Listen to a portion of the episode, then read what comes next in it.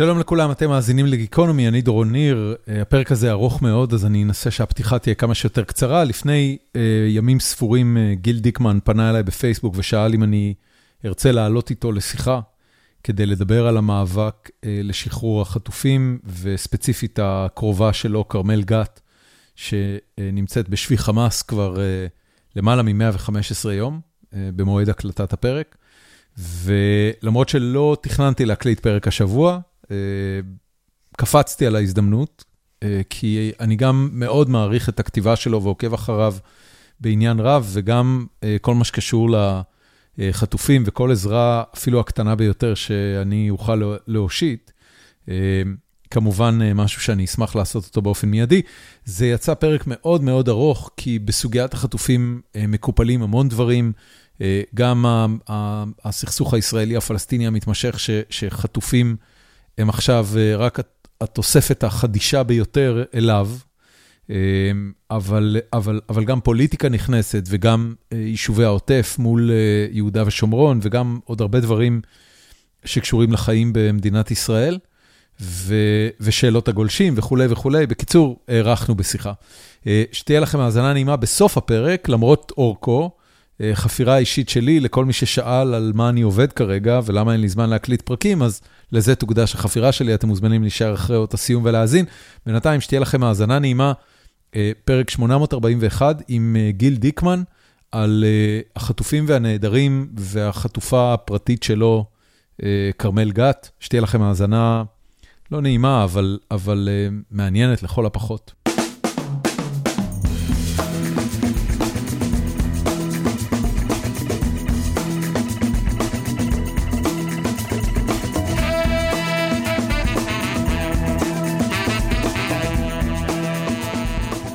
זהו, אצלי זה, זה מורכב, כי הכל מאוד אישי. זאת אומרת, אני חושב שהרבה אנשים מרגישים על עצמם את הדברים שקורים למדינה, ואצלי אני ממש מרגיש את זה ברמה הכי אישית שיש. אה, אז אני באמת לא יודע איך לענות על זה, וגם אני ספציפית כרגע באיזה, באיזה רגע שכאילו הגיעו בו חדשות שיכולות להיות חדשות טובות, אבל אני גם לא, אני מנסה לא, שהציפיות לא יהיו גבוהות מדי, אז אני לא כל כך יודע, אפילו בשביל עצמי אני לא יודע מה, אה, איך אני אה, מרגיש. איפה, איפה אתה כרגע בעולם? זה נראה כמו חדר מלון. זה לא חדר מלון, זה אה, תא, תא קטן, תא שיחה קטן בתוך מטה משפחות החטופים. שממוקם איפה? שממוקם בתל אביב, ברחוב ליאונרדו דה וינצ'י. אה, זה משרדים של חברת הייטק שתרמה את, ה, אה, שתרמה את המשרדים שלה. אתה רוצה לתת אה, קרדיט או שאנחנו לא נותנים קרדיט? אני, אני רוצה לומר צ'ק פוינט, לדעתי זה הם שתרמו, הייתה, היה פה איזה חברה אחרת שהמשרדים שלה היו כאן ושהשם שלהם עדיין מופיע פה על חלק מהדברים, יפה. אבל צ'ק פוינט הם אלה שתרמו.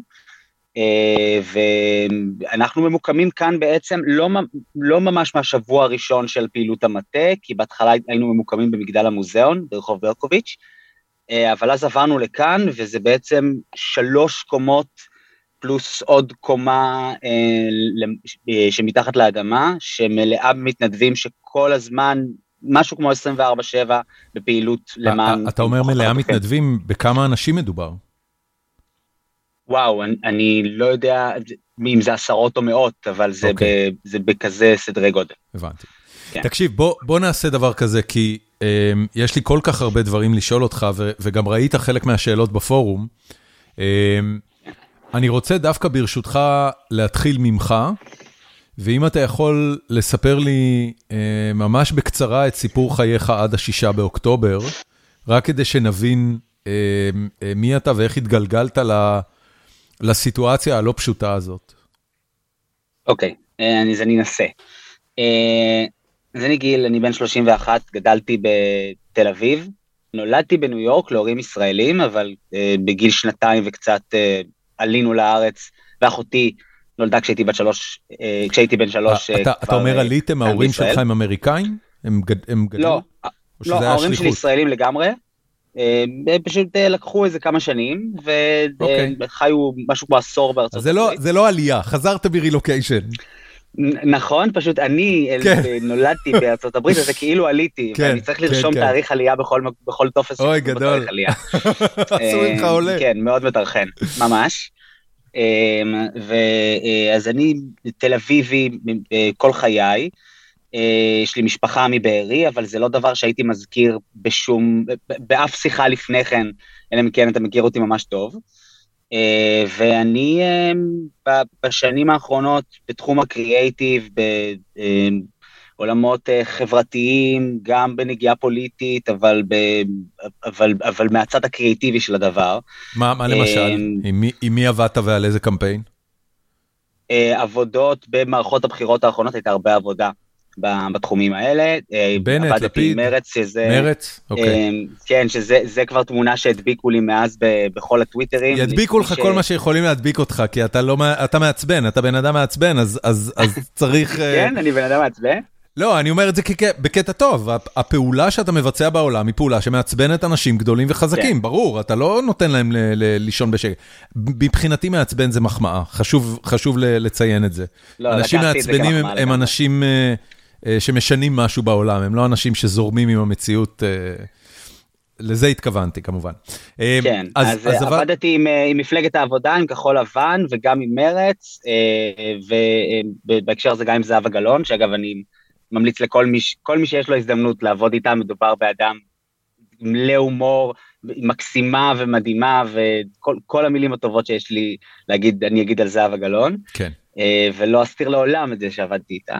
יפה. אה, ובגדול אני, אה, הדבר האחרון שעשיתי לפני שישה באוקטובר היה, אחד, לערוך את הספר של נדב אייל, איך הדמוקרטיה תנצח, שבעצם יצרנו באופן משותף. היית העורך הלשוני? כאילו עורך, לא עורך הלשוני, ספרותי? העורך, העורך של הספר וגם המבנה של הספר הוא של דיאלוג בין שנינו.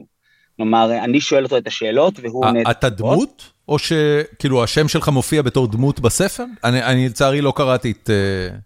אה, השם שלי מופיע בתור עורך הספר, ובהקדמה כתוב שזה, שאלה שאלות שאני שואל והוא עונה, וזה כתוב כדיאלוג כמו בסגנון הספרים של אה, שאלות עם, אה, כן. שאלות ותשובות עם ישעיהו ליבוביץ'. אפלטון אה, ואריסטו, הפילוסופיה היוונית התחילה בדיאלוגים, זה... זה, זה ממש ללכת להחמיא לנדב אלי. כן, אבל נכון. כן. גם ליבוביץ' זה מחמאה, הכל נכון, בסדר. נכון, נכון. אוקיי, אז, אז זה מה שעשית עד השישה באוקטובר. רגע, יש לי שאלה. המשפחה בבארי זה מצד אמך או מצד אביך? מצד אימא שלי, שנולדה בבארי וגדלה שם. סבא שלי, אליהו, היה מהמייסדים של הקיבוץ, והוא נפטר לפני אה, חמש שנים. הבנתי. אז, אז אה, אחות, אח של אימך? אה, אח, לאימא שלי יש עדיין שני אחים, שנכון ל-7 באוקטובר גרו בבארי, אה, ועוד אחות אחת שגם היא עזבה את הקיבוץ וגרה בבית חשמונאי, ואימא שלי גרה ב, בתל אביב יחד איתה. מה, מה היה הדימוי שנוצר אצלך בילדות אה, מהשיח בין ההורים על קיבוץ בארי? הרי בסופו של דבר, אימא שלך בחרה לעזוב. אני מניח גם את נכון. התנועה הקיבוצית, עברה לחיים אה, בורגניים קפיטליסטיים בתל אביב. איך, אה, איך הדבר הזה היה בבית? אז אימא שלי זה הקלישה על זה שאפשר להוציא מישהי מהקיבוץ ואי אפשר להוציא את הקיבוץ ממנה. היא בתחילת שנות ה-20 שלה כבר לא הייתה בקיבוץ ועזבה באמת למקומות הכי בורגניים שיש, החל מתל אביב והמשך בניו יורק ואחר כך לחיים בתל אביב.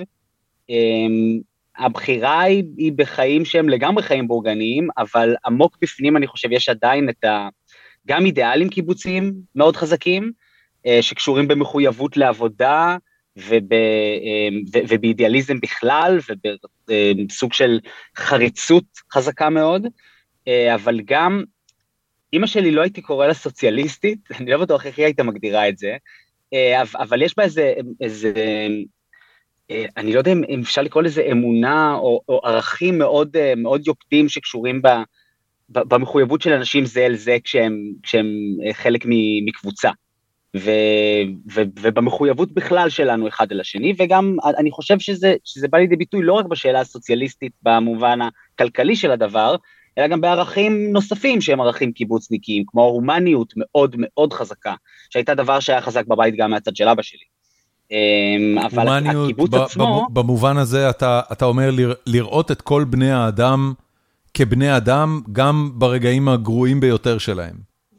חד משמעית, כן. כן. קודם כל כולנו בני אדם, ואנחנו שנינו, ובכל שיח זה בא לידי ביטוי, והשוויון בינינו הוא משהו שהוא, שהוא, שהוא לא טעון הוכחה אפילו, הוא, הוא, הוא חלק מהותי מזה שאנחנו שנינו בני, כאילו נולדנו לאישה ולגבר. אה, ומעבר לזה, גם אני חושב, השמאלנות היא, היא כזאת שכנראה נבעה משם, וכנראה שגם, שגם השמאלנות שלי היא כזאת. זאת אומרת, פשוט מבית גידול, שזה היה מאוד ברור בו, שזה טוב ל- לרצות לחיות בשלום זה עם זה, ולהכיר קודם כל בזה שאומנם יש בינינו הרבה הבדלים ברמה האישית, אבל באופן יסודי אנחנו אותו הדבר. תגיד, אתה יודע, היישובים אה, סביב העוטף, הם, אה, הם במידה רבה יישובי תנועת העבודה, והם כאילו קמו בשטח שהוא שטח ישראל, ואין ויכוח לגביו. אה, להבדיל, התנחלויות ויישובים שנמצאים מעבר לקו הירוק, אתה באופן אישי, כשאתה שמעת את הדיבורים על גאולת הארץ והקמת קיבוצים וכל זה בבית מילדות, ואז כשאתה רואה אה, אה, מתנחלים, בסופו של דבר עושים פעולות לא מאוד אה, שונות מזה בשטחים, אתה, אתה, אתה, אתה מתיישר עם התפיסה הזאת שמה שמותר ליישובים בעוטף אסור למתנחלים בשומרון? תראה, אני לא חושב שגדלתי על גאולת הארץ. זה מתחיל משם. באמת אה, סבא שלך לא דיבר על ההקמה של הקיבוצים כאקט ציוני? אני כן, כן הייתי אומר אקט ציוני. אה, סבא שלי, היינו אומרים עליו שהוא, שהוא הקומוניסט האחרון בארץ ישראל, הוא היה ממש אדוק במחויבות שלו לערכים ה... נקרא לזה מרקסיסטים, או, או ממש כזה תנועת קיבוציים כאלה, והיה איש מאוד מערכתי גם. אה, אבל גם היה, הוא היה איש ציוני ואהב מאוד את, ה, את, את הציונות שהיא שלובה לגמרי בתוך החיים הקיבוציים, אבל יכול להיות, ש, יכול, שהמילים גאולת הארץ הם לא ממש, כי, הם, כי לא גאולה היא, היא, היא, כי, היא עם אלמנט דתי. כן, בדיוק, ו- okay. אוקיי. וכשאתה קומוניסט אמיתי, אז, אז, אתה לא, אז, אז אתה לא מאמין, ב, זה, זה, זה לא בא משם. אה, זה בא מאידאל של... תפיסת שטח, קרא לזה תפיסת שטח, כן. כן, כן. נכון, כן. ו- אבל, אבל גם שאתה יודע, הוא עלה אה, מ- אה, מקישינב אה, בגיל קטן, עלה באונייה, אה, מקום לימוד פרעות, כמו שאנחנו אה, יודעים, ולעם היהודי מגיע, אבל בעיקר לאנשים יהודים, מגיע מקום שהם יכולים גם לחיות בו בביטחון ובשלום, והעלייה של 11 הנקודות, שזה אה, הקיבוצים שביניהם גם בארי, אה, הייתה ב-1946 ביום הכיפורים, אה, והיא בסוף תפסה שטחים שאין מה להגיד, היו עליהם, אה, בחלק מהמקומות חיו ממש אנשים, ש... אנשים שחיו שם קודם, ערבים לגמרי. ואני, ואני חוזר לשאלה, מה ההבדל בין זה כן. לבין, לבין היישובים בשומרון? לתחושתי, ברגע שאנחנו מדינה כבר וקיבלנו את הזכות שלנו להגדרה עצמית, המשחק הוא משחק שונה, אה, והשטחים שאנחנו, אה, שישראל כבשה, בטח כשהיא לא החליטה אה, מבחינה מהותית לעשות להם סיפוח שיאפשר גם להקים שם יישובים, גם מבחינה חוקית והחוק הבינלאומי המצב הוא, הוא שונה. ככה אני רואה את זה, ואני חושב שגם ערכית זה בעצם, מגיע אתה בעצם אומר לי משהו שהוא הוא, הוא לדעתי התפיסה של רוב השמאל הציוני בישראל, דין 48 לא כדין 67. בגיל 48 נכון. היינו קטנים ורדופים, והניצחון שלנו היה אה, חריג ו, ו, ונפלא, ולכן זה בסדר שפונו כפרים ערביים ו, והשתלטו על אדמות כאלה? לא? אה, אגב, אני יכול להגיד, יכול להיות שזה גם לא בסדר. זאת אומרת, אם, אם גורשו ב, ב, בכוח אה, ערבים ממקומם, זה לא היה בסדר לעשות את זה. הרגע אמרת, לא... אפילו בארי, אה, אה, כנראה באיזשהו נכון. מקום היה אדמות ערביות. אני מסכים, יש בזה... וב-67 אתה אומר, זה, זה פשוט כבר לא נכון יותר.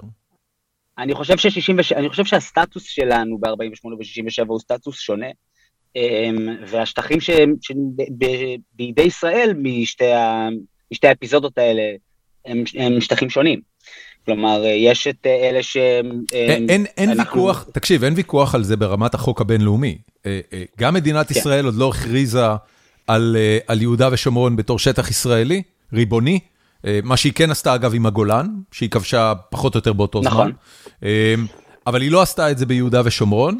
היא לא עשתה את זה ביהודה ושומרון, לפחות זאת זאת הערכה, לדעתי, מקובלת גם היסטורית, בין היתר כדי שלא יצטרכו לספח אוכלוסייה עצומה כל כך לתוך מדינת ישראל ולהפוך את כל האנשים האלה לאזרחי מדינת ישראל.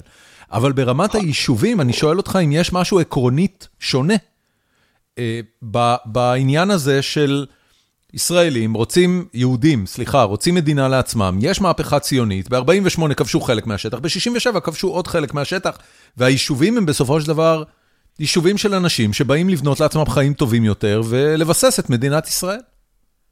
תראה, אני אגיד לך שזה דבר שאני uh, הרבה זמן לא התעסקתי בו מבחינת, במחשבה שלי, אבל אם אני עונה לך עכשיו from the top of my head, לפני 48' לא הייתה מדינה שבה יש לנו מקום ואנחנו יכולים לחיות בו, ואחרי 48' הייתה לנו את המדינה הזאת, ולכן בשטחים שכבשנו, ובטח אלה שלא סיפחנו אותם באופן מהותי, כן. אני לא חושב שהיה לנו את הצורך הזה להתיישב כדי להשיג לנו את המקום תחת השמש שבו אנחנו יכולים להיות אה, חופשיים ו- ובטוחים. אוקיי. אה, ושאם כן, אז הדרך שבה הדבר הזה נעשה, היא בוודאי לא הדרך לעשות את זה, הרי אנחנו יודעים שהתנחלויות מוקמות הרבה פעמים במטרה למנוע רצף טריטוריאלי פלסטיני, ולא לאפשר את המצב שבו, שבו תוקם פה באיזשהו שלב אה, אפשרות גם ליהודים וגם לערבים לחיות תוך מימוש הצורך שלהם להגדרה עצמית לאומית. בסדר. אמ, זה, זה from the top of my head. גלשתי לגמרי, כי, כי באמת עניין אותי, אתה יודע, זה, זה דווקא לאנשי אה, יישובי העוטף, זה כל כך קו עימות, שקשה שלא אה, לחשוב על ההשוואה בין זה לבין יהודה ושומרון. בוא נעצור את זה רגע. אה. איפה אתה בשביעי באוקטובר? איפה האירועים האלה תופסים אותך? אז אני בשבעה באוקטובר, ב, אה, פותח אותו בשש וחצי בבוקר, אה, כמו כמעט כל עם ישראל, מדרום לאיזושהי נקודה, אה, בחדר השינה שלי, בבית שלי בתל אביב, אה, אנחנו שומעים את האזעקה, ואנחנו קמים ומתעוררים מהאזעקה, בת הזוג שלי ואני. היא קמה, היא סוגרת את חלון הברזל שהופך את החדר שינה שלנו למד, ואנחנו חוזרים לישון. ובדרך לחזור לישון הזה, היא עוד מספיקה להגיד לי שיש פוש, ובפוש מופיע שיש חשד לחדירה, אמ, זאת אומרת מעזה, ואני ממלמל לה רגע לפני שאני חוזר להירדם, אה, טוב, זה נשמע כמו דבר מתוכנן. זאת אומרת, אמ, יש גם טילים וגם חדירה, זה נשמע כמו אירוע ש, ש, שהוא בא ביחד, אבל זאת לא סיבה מבחינתי להישאר ער. זאת אומרת, אנחנו חוזרים לישון, ו, ואני כי, שעה וחצי אפילו יותר שלנו, חוזר להירדם. כי, כי התודעה של העם זה חמאס מורתע. אה, אני חושב שזה, שאני אני מדגים פה את הקונספציה באופן מאוד מאוד ברור שלי, כן. לא רק בתור עם ישראל, אלא בתור מישהו שיש לו משפחה בעוטף. כל החיים שלי, או חלק גדול מאוד מהחיים שלי, יש טילים על עוטף עזה, ויש טילים על בארי, ואפילו החשד, החשד לחדירה, וזאת לא סיבה לדאוג באופן מיוחד בכלל. יש אה, קבוצת הזה... וואטסאפ משפחתית שבה אה, עוד לפני ה-7 באוקטובר, אה, מתכתבים על אזעקות, כולם בסדר, יצאנו מהממ"ד, כל הרוטינה הזאת, או שאתם אפילו לא מתעסקים בזה? יש קבוצת וואטסאפ משפחתית, לא מדברים בה על הנושא של אזעקות, ולדעתי גם, אני אולי צריך לחזור אחורה, כי לא, לא חשבתי על הקבוצה הזאת אפילו אה, בהקשרים של 7 באוקטובר, לא בטוח שאפילו דיברנו על זה אז באותו הבוקר, כשקרו הדברים שקרו. כלומר, זה היה, העניין של אזעקות אה, בבארי, זה דבר שהוא כל כך חלק מהשגרה, עד שהוא לא, הוא, הוא, הוא לא מדברים עליו, הוא, אלו הם המים, בסדר? אתה כאילו, אתה חי בתוך זה. זאת אומרת, את, את, את, אפילו לא שמים לב לזה שזה קורה מבחינתי, וזה כאילו דבר שקורה וחולף, והוא נכון כנראה בגלל ש... רק בגלל שאני חווה אותו מגיל כל כך קטן, ובלי שהוא באמת איזה שינוי גדול ב, אמ, שקרה בשנים האחרונות או משהו. קודם כל, אתה מקבל נקודות בונוס אדירות על ציטוט של דויד פוסטר וולס, אבל, אבל רק כדי להמשיך על זה, אמ,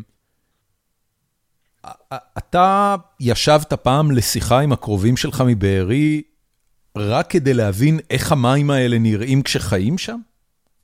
דיברנו על זה, יצאנו לדבר על זה. ואפילו, אתה יודע מה, זה, אני, אני חותך פה לחלק בהמשך הסיפור, אבל לא, לא אכפת לי. בן דוד שלי אלון, והתחתן עם, או אה, אה, הקים משפחה עם ירדן רומן, שהיא מכוכב יאיר, וממש שלושה שבועות לפני 7 באוקטובר, אני מדבר עם, אני, נפגש עם המשפחה הקרובה שלי ומספרים לי שירדן ביקשה והחליט, וירדן ואלון החליטו שהם יעברו אמ, לגבעתיים, שזה הבית של אבא של ירדן, ג'וני. והסיבה זה שהמצב הביטחוני מלחיץ אותה, והיא לא חושבת שזה נכון לגדל ילדה, את הילדה שלהם גפן במקום הזה. ומבחינתנו, לא רק מבחינתי, אלא גם מבחינת אימא שלי שגדלה שם בבארי, ואבא שלי שהוא הוא, הוא חי את זה איתנו כבר, כבר 30 ומשהו שנה או אפילו, או 40 שנה אפילו יותר, אמ, ואחותי, זה נראה לנו משהו מוזר בשלושה שבועות לפני 7 באוקטובר, ש, שלמישהי זה כל כך יפריע, המצב הזה בחיים. אנחנו יודעים ואנחנו בשיחות עם המשפחה שלנו כל הזמן על זה שיש להם את האפליקציה המקומי שבה הם מדברים על האזעקות שלהם ושמדי פעם נכנסים, ושזה, אבל כאילו זה לא, זה, זה משהו שהוא, שחיים איתו, זה לא משהו שעכשיו הוא, הוא, הוא סיבה לשנות משהו או לזוז לאנשהו, הוא חלק מהחיים. ממש משהו שהתרגלנו אליו. וזה ככה הדרמה גם שמבחינתי, כשבהמשך הבוקר, כשאנשים אה, מת, כותבים לי ויודעים שיש לי משפחה בבארי ואומרים, תקשיב, קרה משהו בבארי, כאילו, כולם בסדר? אז אני עונה לאנשים בלי לבדוק, כן, כולם בסדר, כי כולם תמיד בסדר. אני, okay. אפילו לא, אני אפילו לא שולח שאלות לקרובי משפחה שלי, כי כאילו אנשים לחוצים וחרדים, ומה לזה ולמציאות? במציאות תמיד כולם בסדר. אז זה, זה, ככה זה נראה גם, גם באותו הבוקר, עד שלב מאוד מאוד מאוחר, עד תשע וחצי, עשר, שבו אני, אני, אני כבר ממש מתחילים להופיע um, בטוויטר סרטונים ספציפיים של, uh, אני חושב שהסרטון הראשון שאני ראיתי היה של העיתונאי הפלסטיני בתוך קיבוץ, אני עד עכשיו לא בטוח אם זה היה קיבוץ uh, ניר עוז או בארי, אבל זה לגמרי יכול להיראות כמו בארי, והם משתמשים שם בטוויטר בהשטג national disaster ואסון לאומי, גם בעברית, והשטג קיבוץ בארי. זאת אומרת, הם החליטו שהם, שהם מדברים על הקיבוץ הזה כחלק מהגאווה שלהם במה שהם עשו שם ב-7 באוקטובר, ואני מסתכל על הדבר הזה, ואני מסתכל על זה שהם מצהירים על זה שהם עושים אותו בקיבוץ בארי, והמוח שלי אומר לי, זה לא יכול להיות, אני רואה פה טרור פסיכולוגי, זה, זה, זה פליווד, זה כאילו, זה, אני, אני הייתי משוכנע שזה משהו שהם הפיקו מבעוד מועד, במטרה ל, אה, ל, לגרום לנו לפחד ולחשוב שהם באמת נכנסו לבארי. וזה היה מבחינתי יותר סביר, מאשר האפשרות שהדבר הזה שאני רואה שם, יהיה דבר שקורה בבארי באמת.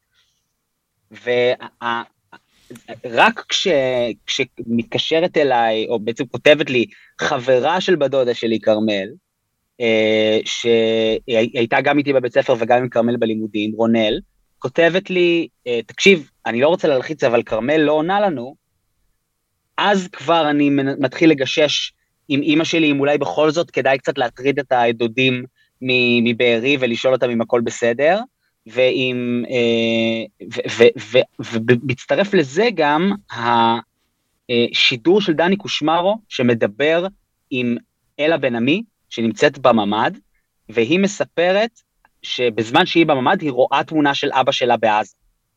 ושאוהד בן עמי עכשיו בעזה ורואים תמונה שלו, וזה איש בטישרט ובוקסר, חטוף בעזה עכשיו. וזה היה דבר כל כך מטלטל, שביחד הכל הצטרף לרמה שמשהו שם ניפץ כבר את, ה, את, ה, את האדישות לפחות אצלי, עד רמה שהייתי צריך להודות בפני אימא שלי שאני, שאני גם אולי קצת לחוץ בעצמי ולבקש ממנה לבדוק את זה.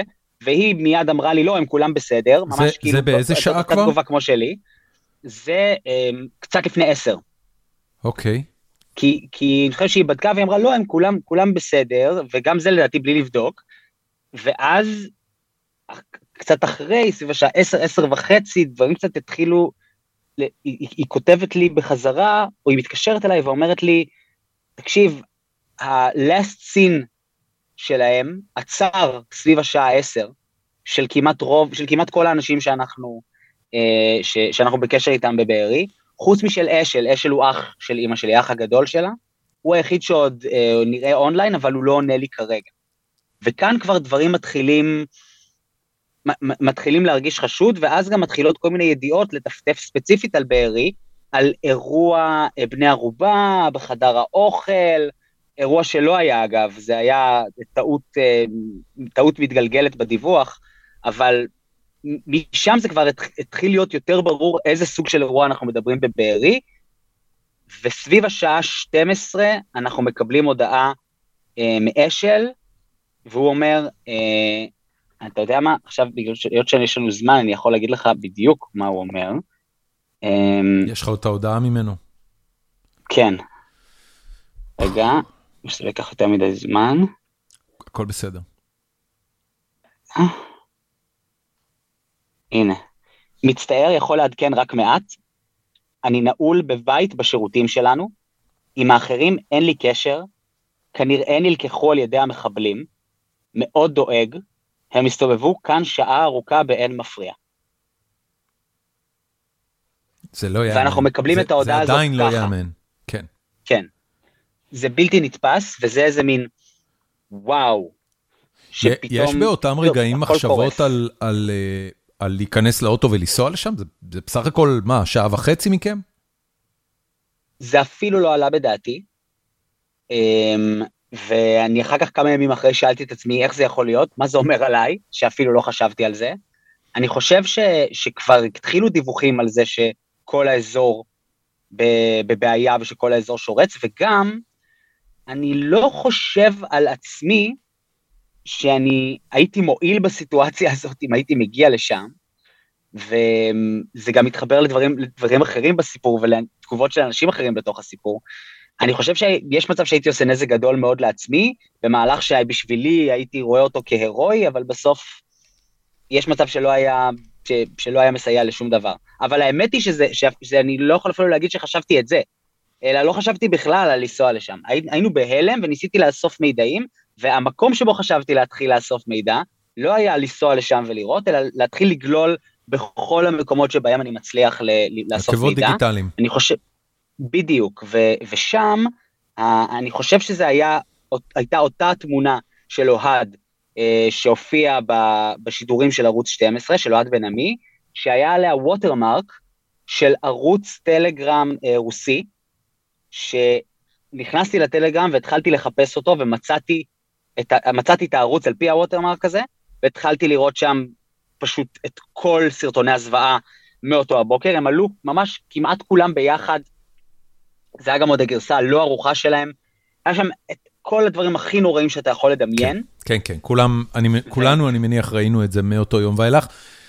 בדיוק. אמ, באיזה נקודה אה, גיליתם מה עלה בגורלם של אה, כרמל, ירדן וכנרת? אז אני, בשעה שאני גולל בסרטונים האלה ומתחיל לנבור בין, ה, בין הזוועות, אני מתחיל לחשוב אם אני מזהה נקודות בתוך בארי או לא, ואני לא בטוח, כל הקיבוצים שם נראים די אותו הדבר, ו- ואני ממשיך בכל זאת לגלול, וסביב השעה שלוש, בין כל הסרטונים, אני פתאום מוצא סרטון שדודה שלי כנרת מופיעה בו. מה, מה רואים בסרטון? רואים אה, שיירה של אה, ישראלים, זאת אומרת בני קיבוץ, ברור על פי איך שהם לבושים ועל פי מי שמזהה את חלקם, אה, דודה שלי היא אחת מהן, אה, הם הולכים מובלים ופשוט מחבלים מובילים אותם. בשביל שלי, שמכיר את המקום הזה כמו את כף היד, ברור לי שזה ממש מטרים ספורים מה, מהבית של דוד ודודה שלי. והיא מובלת שם, היא הולכת יחפה עם מכנסיים קצרים, שזה איך שהיא הייתה הולכת גם בשגרה, אבל הידיים שלה אזוקות מאחורי הגב, אה, כפותות, או אני לא יודע אפילו איך, והיא כאילו הולכת באיזה מין משהו שנראה לנו כמו, כמו השלמה, היא לא נאבקת עם, ה, עם השובים שלה, היא פשוט בהליכה, ומאחוריה עוד כמה שדווקא כן, חלקם בסוג של מאבק, ו, אמ, ומי שמצלם צועק על, אל השיירה ועל אחד מהמחבלים שרכוב על אופנוע, מישהו, דמות שיכול להיות שמי שראה סרטונים כבר יודע אפילו לזהות מי הוא, כי הוא המחבל האופנוען אה, מבארי. אמ, ובזה נגמר הסרטון, פשוט רואים אותם הולכים בשיירה. ובנקודת זמן הזאת, במובן מסוים זה אפילו סוג של הקלה לראות את הדבר הזה, כי בראש שלי אם יש תיעוד שלה בחיים, אז לא יכול להיות שתכף יהרגו אותה. כן. כי, כי ו, ויכול להיות שאפילו לוקחים אותה ל, אמ, ל, לאירוע בני ערובה הזה בחדר האוכל, שלא היה בכלל, שכאילו לוקחים אותם לאיזה בית, ל, ל, ל, לנהל מצב בני ערובה. כן. לש... אתה, אתה מדמיין את זה, אתה מדמיין את זה כמו סרט הוליוודי, ובסרט הוליוודי לא רוצחים את הגיבור, או את הגיבורה. נכון, לא, אבל, אבל גם, יש לך, ב, אני חושב שהיה בדיוק איזה, איזה סרט אה, על, אה, על אחד המוצבים במלחמת יום כיפור, שממש דיברנו עליו כ, כמה ימים קודם, אה, שבו אה, אחת מה... כש, כשחיילים נכנעים, אחת, אחד מהדברים שהם מבקשים זה שיהיה תיעוד של רגע הכניעה שלהם, כדי שיראו שהם בחיים ברגע שהם נכנעים, כדי שהצבא שמולם לא ירצח אותם, כי לא רוצחים אה, מישהו שסתם נכנע בלי קרב.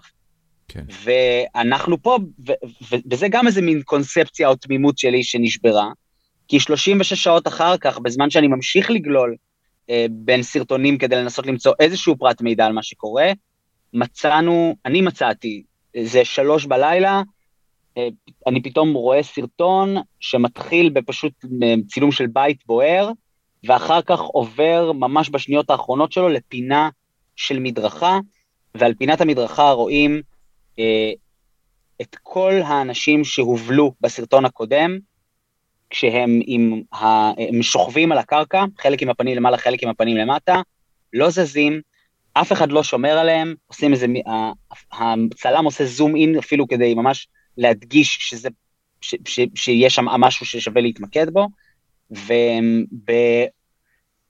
ובחזרות על הסרט הזה שוב ושוב אני מזהם ליד הראש של, של, הדמו, של אחת הדמויות שלולית של דם.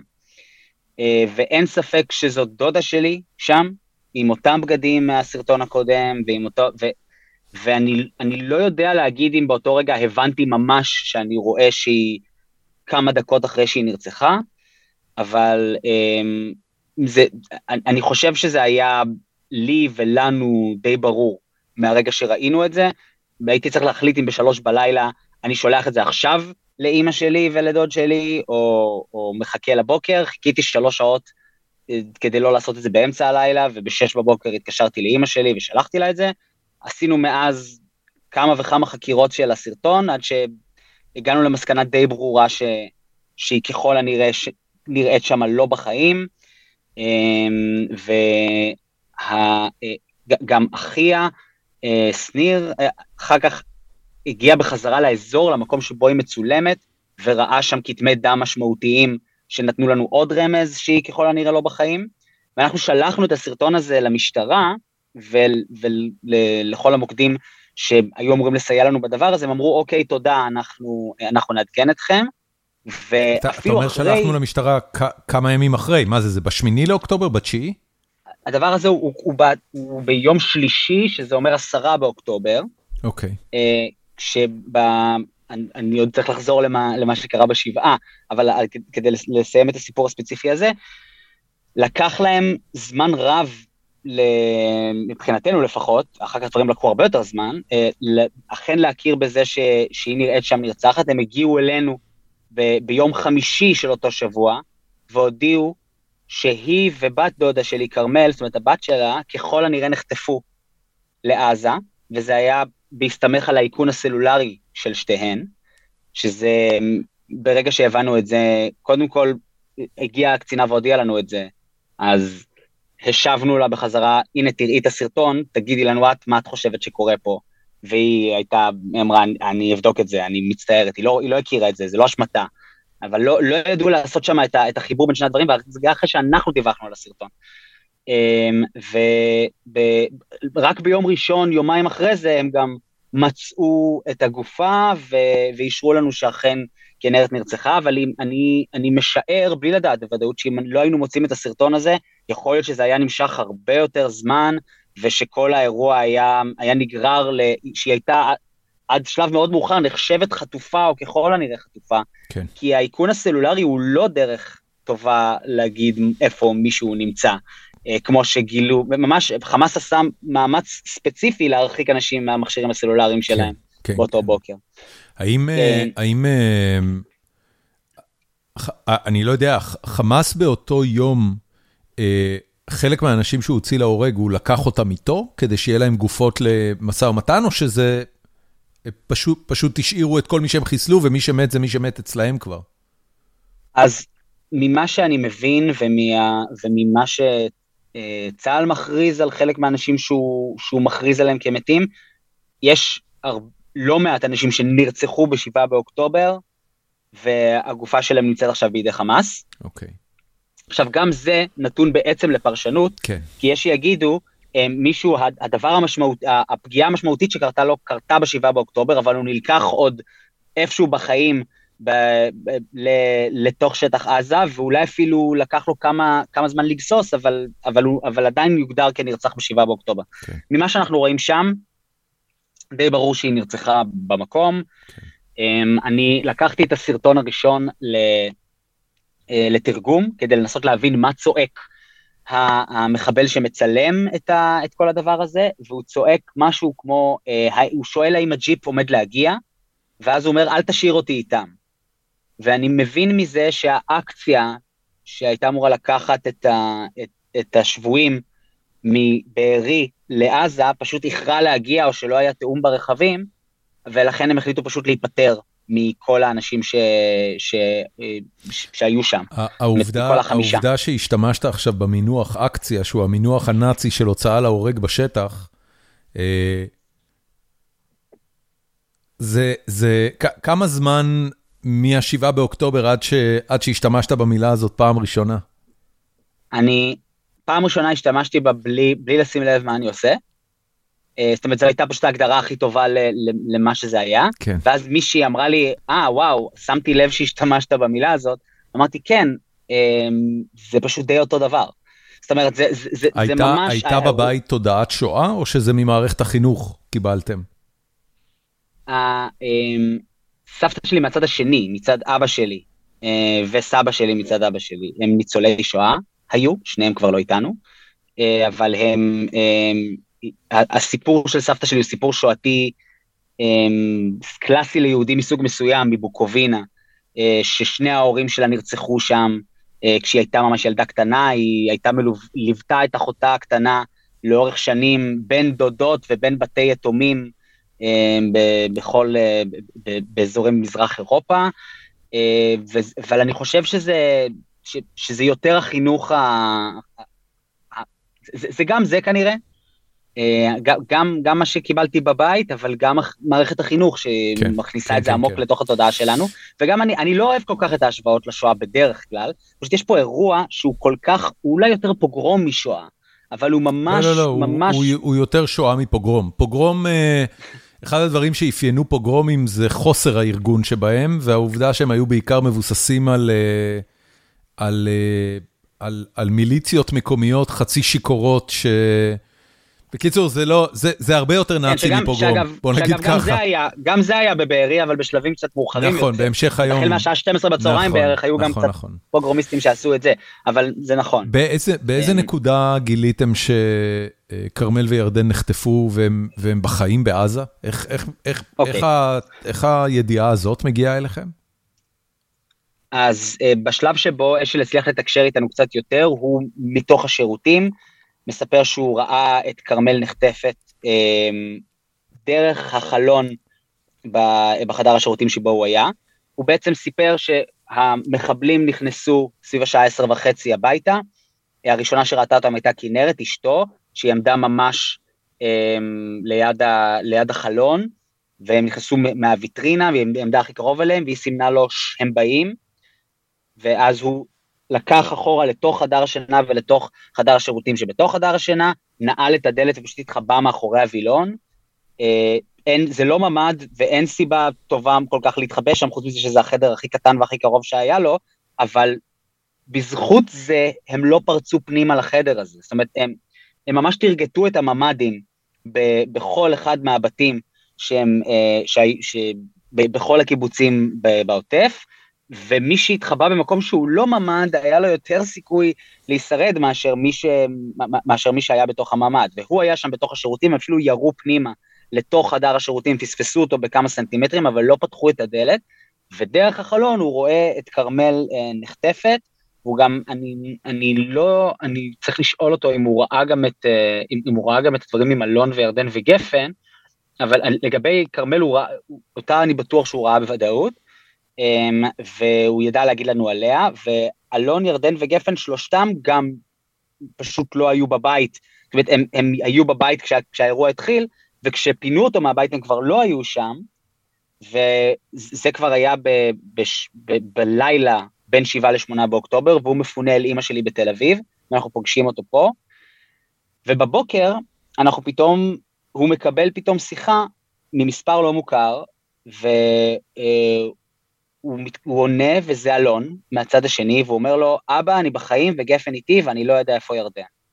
וככה בעצם למדנו על מה שקרה לאלון, ירדן וגפן, שזה סיפור, אה, זה, זה סיפור מטורף בפני עצמו. איפה אלון וגפן בילו את הלילה?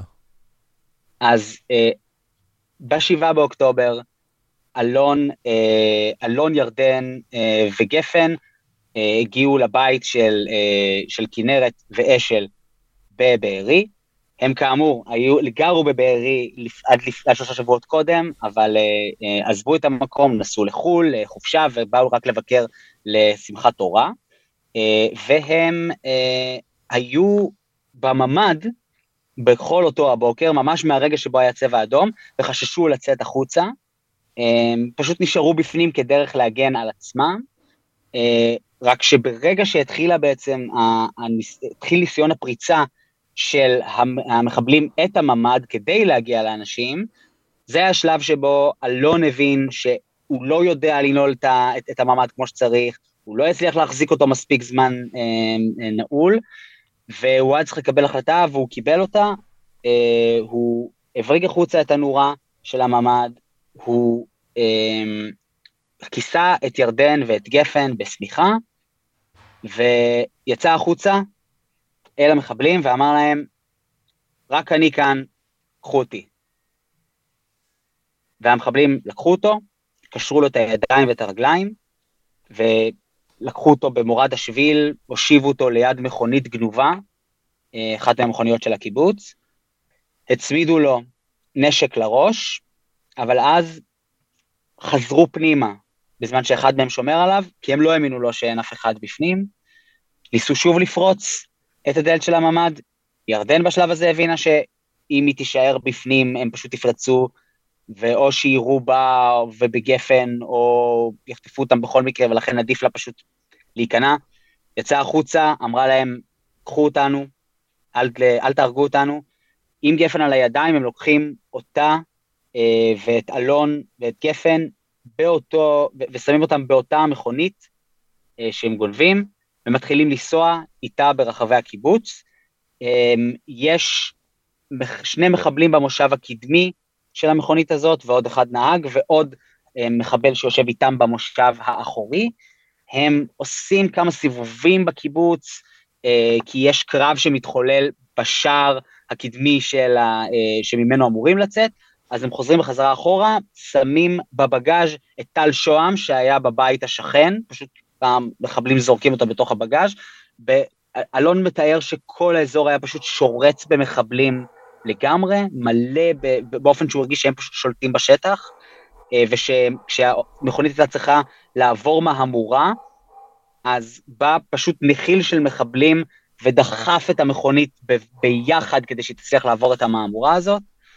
הם, הם, הם יוצאים מהקיבוץ, מאחד השערים, הם נוסעים לכיוון עזה, גם מתברברים קצת בדרך, אבל הם ממש כמה מטרים ספורים לפני הגדר עם בין עזה לבין ישראל, לפני הפרצה, מגיח פתאום טנק של צה"ל, ממש מולם, עובר מולם, ואלון אפילו לא היה בטוח אם מי שנוהג בטנק הזה זה מחבל, או שזה אה, בכל זאת חייל צה"ל, כנראה שזה היה חייל צה"ל, אבל המחבלים שבתוך הרכב, אלה שבמושב הקדמי וההוא שבמושב האחורי, יוצאים החוצה, אה, פורצים את, ה, את הדלתות של הרכב ומתחילים אה, לרוץ, אה, ופשוט חוששים מזה שהטנק הולך לירות ברכב ולעצור אותו, אבל הטנק פשוט המשיך בנסיעה, והרכב ממשיך בנסיעה,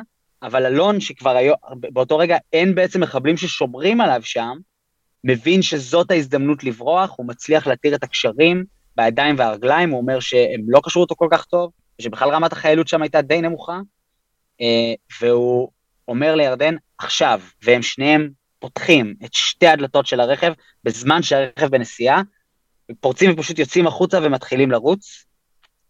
ירדן מחזיקה את גפן בידיים, ורצה, ואלון רץ פשוט כל עוד נפשו בו. היא יחפה והוא יחף, ואלון רץ בשגרה, אבל ירדן לא כל כך, והיא מבינה שאין סיכוי שתצליח לעצור, להציל את גפן אם היא תרוץ כשהיא, כשגפן על הידיים שלה. המחבלים שקודם עצרו כדי לברוח מה, מהטנק, עכשיו חלקם יורים לעברם, ואלון ממש מרגיש את הכדורים שורקים לו ליד המרפק, וירדן עוצרת אותו ומוסרת לו את גפן ואומרת לו, רוצו. ואלון לוקח את גפן ורץ, והדבר האחרון שהוא רואה במבט אחרון אחורה, זה את ירדן עוצרת עם הידיים על הראש, רוכנת מאחורי עץ, מנסה להסתתר מפני הכדורים ששורקים לעברה, והוא מסתובב ורץ עם גפן בידיים. אה, זה הדבר האחרון שהוא ראה מירדן,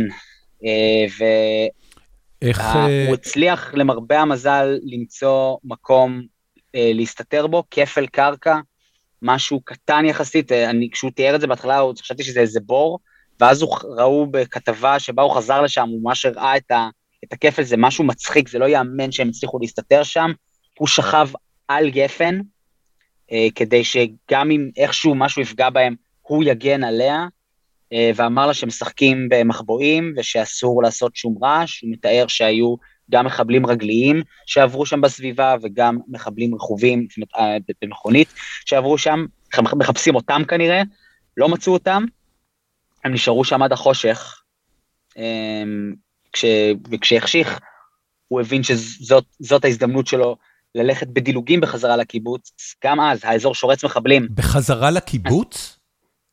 כן, כן, הוא, הוא צריך למצוא איזשהו מקום עכשיו לחזור אליו.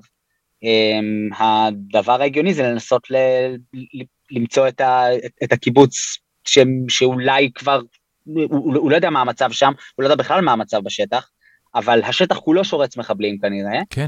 אם יש מקום שהוא ככל הנראה בטוח, זה אולי הקיבוץ. Uh, אתה יודע, אני, אני, אני אפילו לא, אני חושב שזאת פעם ראשונה ששואלים אותי את זה בכזאת הפתעה. Uh, אבל uh, בסוף. בארי לא היה נקי ממחבלים ביומיים, שלוש, כן. ביומיים שלושה הראשונים, אבל זה לא דבר סביר לחשוב אם אתה מנסה, ל... אם, אם, אם אתה עכשיו ב, ב, בראש של אלון לא יודע לגמרי מה קורה, והייתה חדירה לקיבוץ, אפשר להניח שכבר ניקו אותו מה, מהמחבלים שלו, אני חושב. Okay. לא? אני לא יודע, תקשיב, אני, אני, אני, יש לי את המחשבות שלי, אבל, אבל זה לא... לא, רגע, אתה זה... יודע מה, אני, אני מדבר כל כך הרבה, מה אתה, היית, מה אתה חושב שהיית עושה אם, אה, אם, אם אתה, ב, אם, אם אתה תראה, הד, עכשיו, הדבר, הדבר, הדבר, קודם כל, אני לא יכול לענות על זה באמת, כי כבר ראיתי כל כך הרבה חומר וראיונות ושיחות, שיש הטיה מובנה לסיפורים של אלה שניצלו, אה, שמיד עושה לך את הבייס הזה. אה, יכול להיות כן. שאתה צודק, המחשבה המיידית שלי, גם מתוך uh, תודעת השואה שאני צמחתי בה, זה, זה, זה לא להתקרב לשם, uh, לנסות להגיע לאיזשהו כביש, להשקיף עליו, לראות אם במקרה אני רואה רכבי ביטחון ישראלים, ואז ליצור איתם קשר, זאת אומרת, לחבור לכוחות ביטחון, בקיצור. אבל אני, תגיד, מה, מה... כן. מה, כל, כל דבר שאני אגיד על מה אני הייתי עושה אם, הוא, הוא בדיחה עצובה לכל היותר, אין לי מושג מה הייתי עושה. אין לי מושג מה הייתי עושה. אני, אני כן אבל רוצה לשאול, אה, ממה שאתה מתאר, כרמל לא הייתה איתם, איפה הייתה כרמל בזמן הזה? נכון. כרמל אה, נחטפה, ואנחנו היום כבר יודעים, אה, ברכב אחר עוד מלפני כן, שמו אותה על רכב. היא הייתה באותו אה, בית איתם? זאת אומרת, מה נקודת ההתחלה שלה? היא הייתה באותו בית. כן. איך היא נחטפה? אבל לא הם לא בטוחים באיזה חדר היא הייתה בדיוק, אבל לא בממ"ד. אה, והיא הייתה יותר, יותר נגישה למחבלים מאשר מי שהיה בממ"ד והיה צריך לפרוץ כדי להגיע אליו, וזה פער הזמנים בעצם שבגללו היא באקציה אחת והם באקציה אחרת. הבנתי, הבנתי, הבנתי. וממה שאנחנו מבינים, היא עברה אה, ליד הפינה שבה אה, היא ראתה את אימא שלה כבר אה, אחרי שרצחו אותה. אה, זה מה שאנחנו יודעים מחטופים שחזרו וסיפרו לנו על, אה, על מצבה. אה, אז אנחנו יודעים שככל הנראה, את זה היא יודעת מבין כל הדברים ש, אה, שהיא יודעת, ויותר מזה לא בטוח שהיא יודעת בכלל. הבנתי. אה, ירדן, אה, ירדן חזרה. נכון. אנחנו נאלצים לתקצר את הסיפור כנראה. אני, תקשיב, אנחנו, רק כדי להכניס את הדברים, אני, אני, כן. אני סבבה לגמרי, אגב, שהפרק הזה, הזה יהיה גם שלוש שעות. אני, אנחנו לצערי הרב, למרות שזה בעיניי לא פחות ממרתק, ואני מאוד מקווה, גיל, שאו שאתה תכתוב יומן, או פשוט תכתוב ספר. כי הסיפור הזה... כן, אלון צריך לכתוב אותו. כן, הסיפור הזה הוא כל כך משוגע. שמעתי לפני כמה שבועות שסטיבן ספילברג החליט להפעיל את פרויקט תיעוד השואה שלו, ובעצם לנתב אותו כדי לתעד את כל מה שקרה ב-7 באוקטובר. הולכות להיות כל כך הרבה עדויות וכל כך הרבה סיפורים, וזה הולך להיות גוף ידע כל כך עצום, ששנים לא יהיה אפשר להכיל את כולו. ואנחנו, אתה יודע, אנחנו מתעסקים פה באחד מתוך אלפים של סיפורים שקרו באותו יום. אני, אני, אני חייב, אנחנו חייבים לעשות קצת קפיצות בעניין הזה, אבל אתה, אתה אומר, כרמל נחטפה בשלב מוקדם, ירדן, אתם נכון. גיליתם, גיליתם שהיא נחטפה, מתי אתה דיברת עם אלון פעם ראשונה אחרי כל הסיפור הזה, ושמעת ממנו את מה שאתה מתאר פה? אז אני פוגש אותו בפעם הראשונה אמ, ממש לדעתי באותו היום שבו הוא חוזר, הוא, מפו, הוא הצליח לחזור לקיבוץ ביום ראשון, ואז הוא מפונה מ... אמ, בקיבוץ מ, כבר היו כוחות ביטחון מהקיבוץ. והוא חבר אליהם. כן, okay. אוקיי. כן, כן, כן, שם, שם הוא מצא את כוחות הביטחון, הוא עוד לא היה מזוכה לגמרי הקיבוץ, אבל, אבל היו שם כוחות ביטחון שהוא מצא, ומשם הוא גם התקשר לאבא שלו, אה, והוא מפונה למרכז, ומשם אה, לגבעתיים, לבית שבעצם אה, הוא, הוא עכשיו, הוא גר בו בשלב הזה, ומשם כבר אנחנו מבינים ומתחילים לחבר את הסיפור, אבל אנחנו לא יודעים איפה ירדן, ואני אקצר את זה מאוד, אבל הם, אה, הם, הם חזרו אחר כך, ממש באותו היום, אח של, אח של, אלו, אח של ירדן, גילי, אה, ואלון, ביחד עם צוות של כמה וכמה חיילים שהם אספו בשטח, כדי לראות אם אולי מצליחים למצוא את ירדן, לא מצאו אותה, כן מצאו עקבות ליד העץ שבו אלון ראה אותה בפעם האחרונה,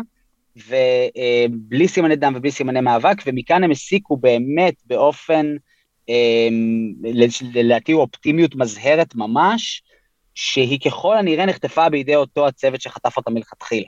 אמ, מה שספוילר הצטבר כן מדויק, זה בדיוק מה שקרה, אבל היה יכול להיות עוד כל כך הרבה דברים אחרים. כן. לכן ממש ב, בימים שאחרי, גם לגבי כרמל וגם לגבי ירדן, אה, אנחנו היינו בחוסר ודאות ממש עצום לגבי האם הן עכשיו חטופות בעזה, או שהן כל אחד מהדברים האחרים שיכולים להיות, ברור. שהן נעדרות ומסתובבות בארץ, או שחטף אותן מחבל והוא מסתובב בארץ, או שהן נרצחו ועוד לא מצאו את הגופה שלהן. לקח, לקח ימים על ימים לזהות את כל הגופות ש, שנערמו בבארי ובכל האזור, ועם כל גופה כזאת חשבנו שאולי, אה, ש, שאולי הן שם. באיזשהו שלב הצבא נותן אינדיקציות שהן מסבירות יותר גבוהה, או, או, או כאילו שהולכת ומצטברת באופנים שאתה יכול או לא יכול להאמין, שככל הנראה הן באמת באמת חטופות בעזה, אה, אבל מבחינתי עד השלב שבו ירדן חזרה בעסקה, אני לא הייתי בטוח בזה במאה אחוז, כי אתה כבר לא סומך עליו. זאת אומרת, הרגע הראשון שבו אתם באמת יודעים שירדן נחטפה, הוא הרגע שבו מודיעים שהולכים לשחרר אותה? מבחינתי זה אפילו חמור יותר, תראה, היו, היו כל מיני אה, סימנים מקדימים לפני כן ש, שאמרו לנו ש, שהיא כן ככל הנראה חטופה וכולי, מבחינתי, עד שאני לא רואה אותה יורדת מהאמבולנס של הצלב האדום, ואבא שלה והאחים שלה, לא, רוני אחותה לא מסמסת לי זיהינו זאת היא בוודאות, אני לא יודע. כי לך תדע מה הם, מה הם מערימים לך שם. יכול להיות שהיא ברשימה, אבל נותנים לך מישהי אחרת. כן. יכול להיות ש, שהיא, שהיא, שהיא ברשימה, אבל משחררים אותה והיא מתה. אני לא יודע. עד, עד שאתה לא רואה אותה, אתה לא בטוח, וזה גם המצב שלנו לגבי כרמל עכשיו. זאת אומרת, גם, גם כרמל לא באמת ידוע אם היא חיה ומוחזקת בשבי אז... חמאס, או שקרה לה משהו בדרך? מה שידוע כרגע אה, זה משני חטופים שהיו איתה. אה, שראו אותה בחיים. וחזרו, והיו איתה במשך כל הזמן. ממש מהרגע שבו אבא שלה ראה אותה נעלמת בקצה שביל הגישה, שמו אותה על מכונית, שני החטופים האלה היו בתוך המכונית, עברו איתה ליד הנקודה שבה היא ראתה את אימא שלה, אה, והיו אה, איתה באותו המקום ברצועת עזה. היא ראתה את אימא שלה איפה שרצחו אותה, זאת אומרת היא ראתה אותה מתה. איפה שרצחו אותה, היא יודעת שהיא מתה, כן. וככה היא יודעת. היא ידעה אה, שירדן נחטפה גם כן? היא פגשה את ירדן באיזושהי נקודה? ממה שאנחנו מבינים לא. זאת אומרת, ירדן לא ראתה אותה לצורך העניין. ירדן לא ראתה אותה בכלל, ולא ידעה שהיא, שהיא חטופה מהמפגש שלה איתה. כרמל, אני לא בטוח מה יודעת לגבי ירדן.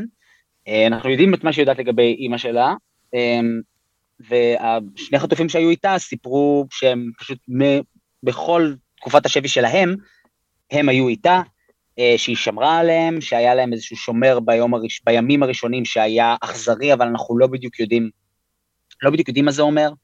אה, זה מטריד, אה, אבל אנחנו לא רוצים לשאול יותר מדי שאלות כדי גם לא, אתה יודע, לפגוע בתהליך השיקום שלהם, זה הדבר הכי חשוב, ומה שאנחנו נצטרך לדעת אנחנו נדע ככה או ככה מתישהו.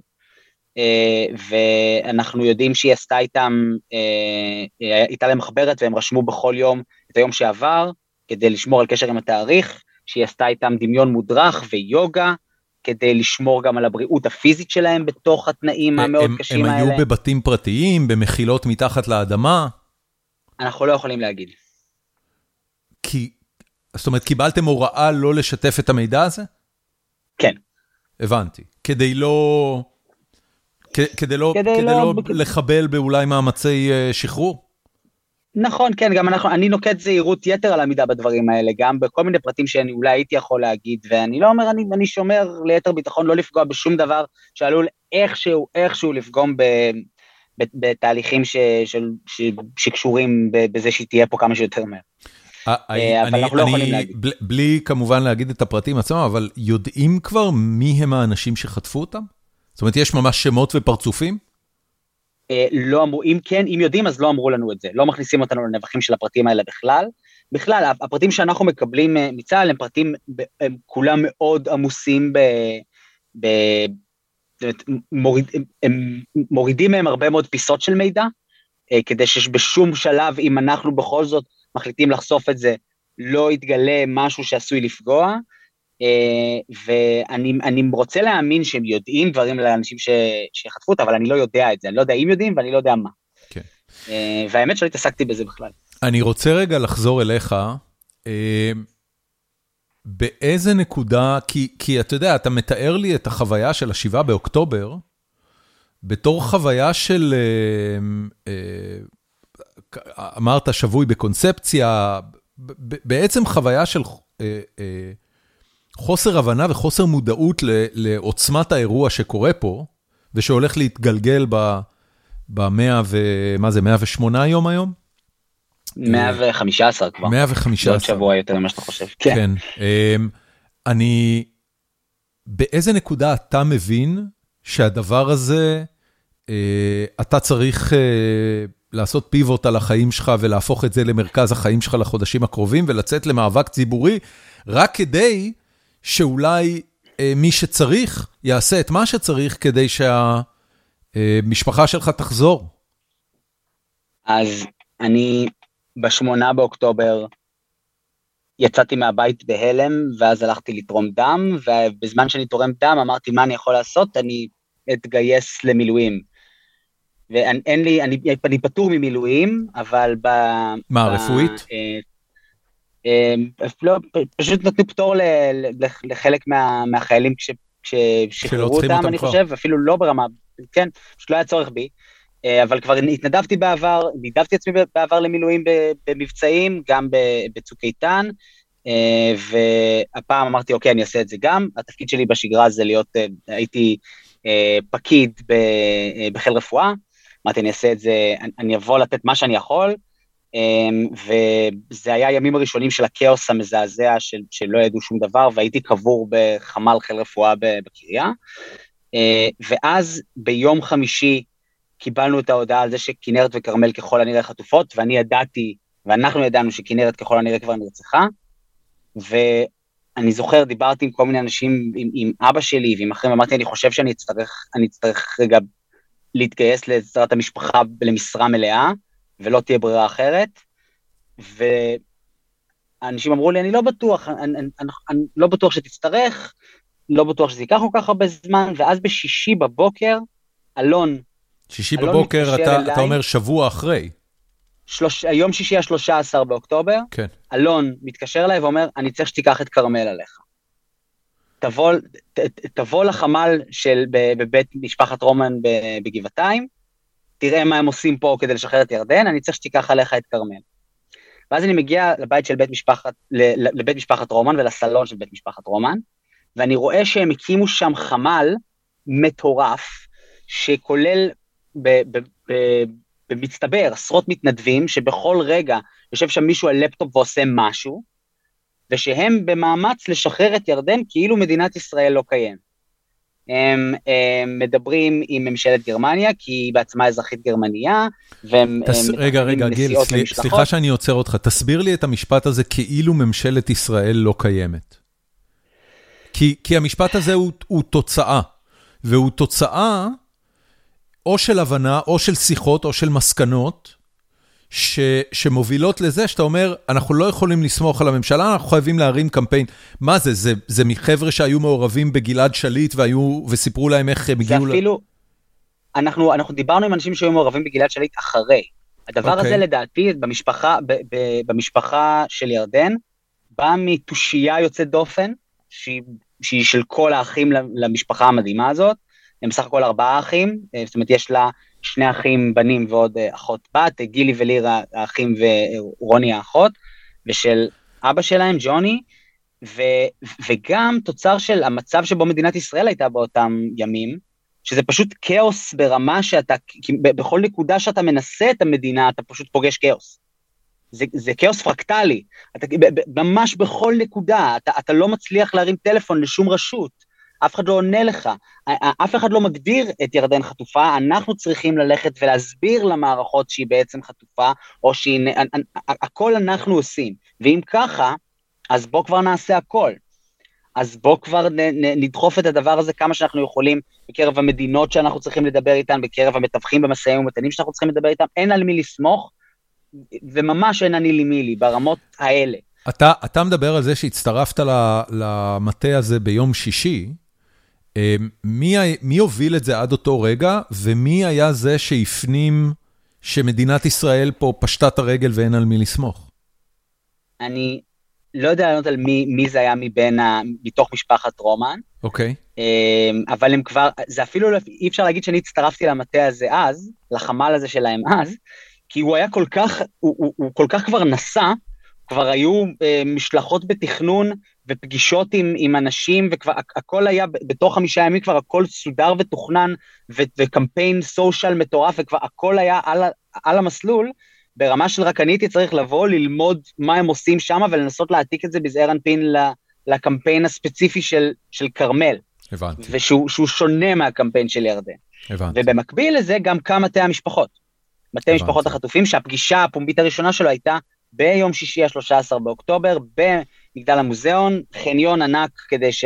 תת-קרקעי, כדי שאנחנו, אם, אם יהיו אזעקות אז אנחנו לא נצטרך לברוח למרחב מוגן, ושם בעצם, אני חושב, נפל האסימון, שלי לפחות, של כמה חשוב שאנחנו נפעל מול הדבר הזה ביחד. כי היו, איך שהתחילה המלחמה קמו המון חמ"לים, שכולם ניסים לעזור לכולם בהכל, והתקשר אליי כל שתי דקות, התקשר אליי חמ"ל אחר שניסה לעזור במשהו, זה היה סיוט לא ייאמן, אבל ה, מה שהיה טוב במטה משפחות החטופים זה שקודם כל הוא אמר הכל אליי, אני, אני מרכז את כל השירותים, אבל גם אני מרכז את כל החטופים. כי אם, אם כל אחד מאיתנו היה מקים לעצמו את החמ"ל של בית משפחת רומן כדי לנסות ולהציל את החטופה הפרטית שלו, אנחנו היינו מסיימים את האירוע הזה כנראה בלי אף חטוף, במקרה הטוב. יכול להיות שאפילו עם דברים גרועים יותר, כמו, אמ, אתה יודע, אמ, איזושהי עסקת רנסום בכסף שלא היית מקבל בשבילה שום דבר או משהו כזה. אה, וכשמטה משפחות החטופים בא ומאגד את כל המשפחות של החטופים ושל הנעדרים ביחד, ואומר, אנחנו בזה עכשיו דורשים את כולם עכשיו, שזה הדרישה שלנו בעצם מאז ועד היום, יש בזה גם משהו אה, ש, שהופך את, ה, את, את כל אחד מאיתנו לכוח גדול בפני עצמו ולכוח גדול ביחד. ככה הסיפור שלנו כוח, אבל גם הביחד שלנו. מדברים על עסקה של, של, של, של הכל במכה אחת, אבל אה, אני, אני, אני רוצה לשאול, אה, איך בעצם מתנהלים בתוך מטה כזה? זאת אומרת, אתה יודע, זה, אתה אומר, וואו, יש לי כל כך הרבה שאלות. רגע, קיבלת את תיק כרמל, אוקיי? כן. אתה, אתה, כמה טוב אתה מכיר אותה ברמה האישית? אני מכיר אותה. אנחנו, אנחנו לא חברים מדהימים. אני, ב, מבין המשפחה הייתי בקשר הכי טוב עם אבא שלה ואימא שלה דווקא. אוקיי. Okay. יש לי נפש זקנה. והיא גדולה ממני בשמונה שנים. היינו, למדנו ביחד באוניברסיטת תל אביב, היינו אמורים להתחיל שנת לימודים ביחד באוניברסיטה העברית. אבל זה, אבל זה בעיקר, זה בעיקר חגים ושמחות, זה לא שהייתם בקשר רציף יומיומי. לא, ועוד קצת, ועוד קצת קשר גם יותר מזה. זאת אומרת, okay. אוקיי. אנחנו, כן יש בינינו יחסים של עכשיו, של עכשיו אתה מקבל את uh, תיק uh, כרמל במטה החטופים, שבוע אחרי שכל האירוע התחיל. ما, מה אתה עושה? מה, מה, מה האופרציה היומיומית של דבר כזה? אז זה קודם כל להיכנס להלם, ורגע על כל הדברים שאפשר לעשות. להבין שנייה מה אנחנו מנסים לעשות, מה, מה הדבר הכי דחוף כרגע, ובאותו רגע התחושה שלי הייתה שהדבר הכי דחוף זה בכלל מידע על מה קורה איתה. כי אני לא יודע בוודאות איפה היא, והיא מוגדרת נהדרת, אולי מישהו ראה אותה. אולי מישהו ראה אותה רגע אחרי שהיא נחטפה. אולי מישהו בעזה ראה אותה ויודע להגיד משהו. אז הדבר הראשון לעשות זה ללכת לכל ערוצי הטלוויזיה וה, אה, והרדיו וה, והמקומות ש, שכבר המטה מחבר אליהם, אה, מחבר הופעות של משפחות חטופים אליהם, ולהגיד, הנה תמונה של האישה הזאת, אנחנו מחפשים אותה, אנחנו לא יודעים איפה היא, בבקשה תעזרו לנו, אנחנו מאמינים שיכולים לעזור לנו עם מידע עליה. אה, וזה היה הדבר הראשון שעשיתי, ועשיתי אותו בכל מיני מקומות. ומכאן זה כבר הלך וגדל לפגישות עם מקבלי החלטות, או אנשים שקשורים במקבלי החלטות, שהמטה סידר, פגישה עם ראש ארגון הבריאות העולמי, ופגישה עם ממלאת מקום השגריר האמריקאי, ועוד כל מיני דברים שחלק מה... יש, יש בזה סוג של שילוב, זה, זה גם, אלה דברים שיכולים אולי לעזור, בלמצוא את כרמלו ולעזור למצב של כל החטופים. אני חושב שיותר מהכל, הדברים האלה שמים אותך, בתור בן אדם שנמצא במצב של חוסר אונים וחוסר ודאות מוחלט, על מין מסלול שבו אם אתה תעשה דברים, אז אולי גם יקרו, יקרה מה שאתה רוצה. כן. זאת אומרת, זה מכניס אותך לתוך מין מסדרון, מסדרון אונים. כלשהו, באלף, כן. של שפתאום יש לדברים שאתה עושה איזושהי משמעות, ואתה מתחיל להתרגל לזה של, היי, חוזרת לי השליטה על העולם, בעולם שהוא כל כך חסר שליטה וחסר, אה, וחסר היגיון. כן. Um, תקשיב, אני, אני רגע אחד רוצה לשאול אותך, אה, מאז, אה, מאז פרוץ ה-7 באוקטובר לחיינו, יש הרבה מאוד שיח על ההתנהלות של הממשלה ביחס גם, גם למלחמה, גם ליום שאחרי המלחמה, תוכניות יותר ארוכות טווח, פחות ארוכות טווח, וכמובן ביחס לסוגיית החטופים. ולאורך כל הזמן הזה, אה, גילוי נאות, אני, אני מאוד מאוד מאוד לא מסמפת את נתניהו כבן אדם. הוא נראה לי טיפוס mm-hmm. דוחה ממש. ו, ולכן, הנטייה הטבעית היא לבקר ולהגיד שהוא חרא של עבודה. אבל, אה, אני כן כל הזמן שואל את עצמי, ביחס לסיטואציה הזאת של החטופים אה, ושל השבויים שנמצאים בידי חמאס, אה, מה הם בעצם הציפיות?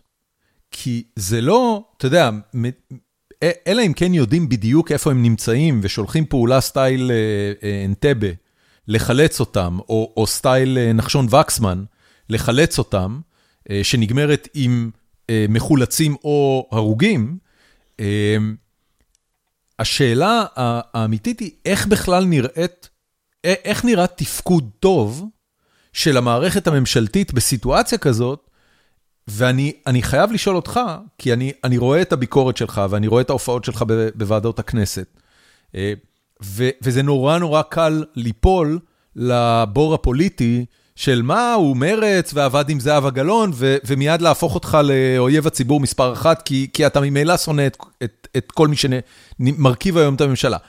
אני רוצה רגע לשאול אותך עניינית, אוקיי? כן. מה אמורה הממשלה לעשות בנקודת הזמן הזאת, שהיא לא עושה?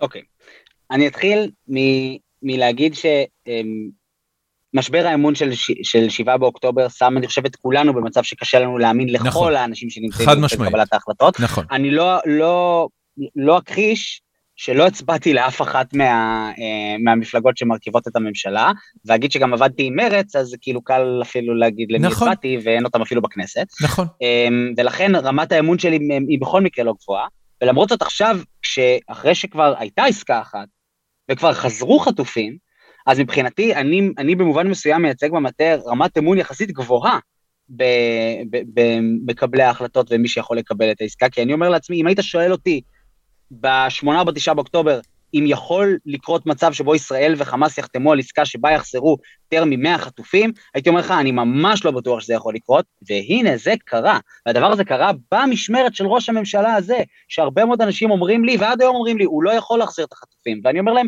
בטח שהוא יכול, הוא החזיר את החטופים. אתה, הוא, אתה, הוא, יודע, אתה יודע מה קרה, רגע, אתה יודע מה קרה באותה נקודה ש...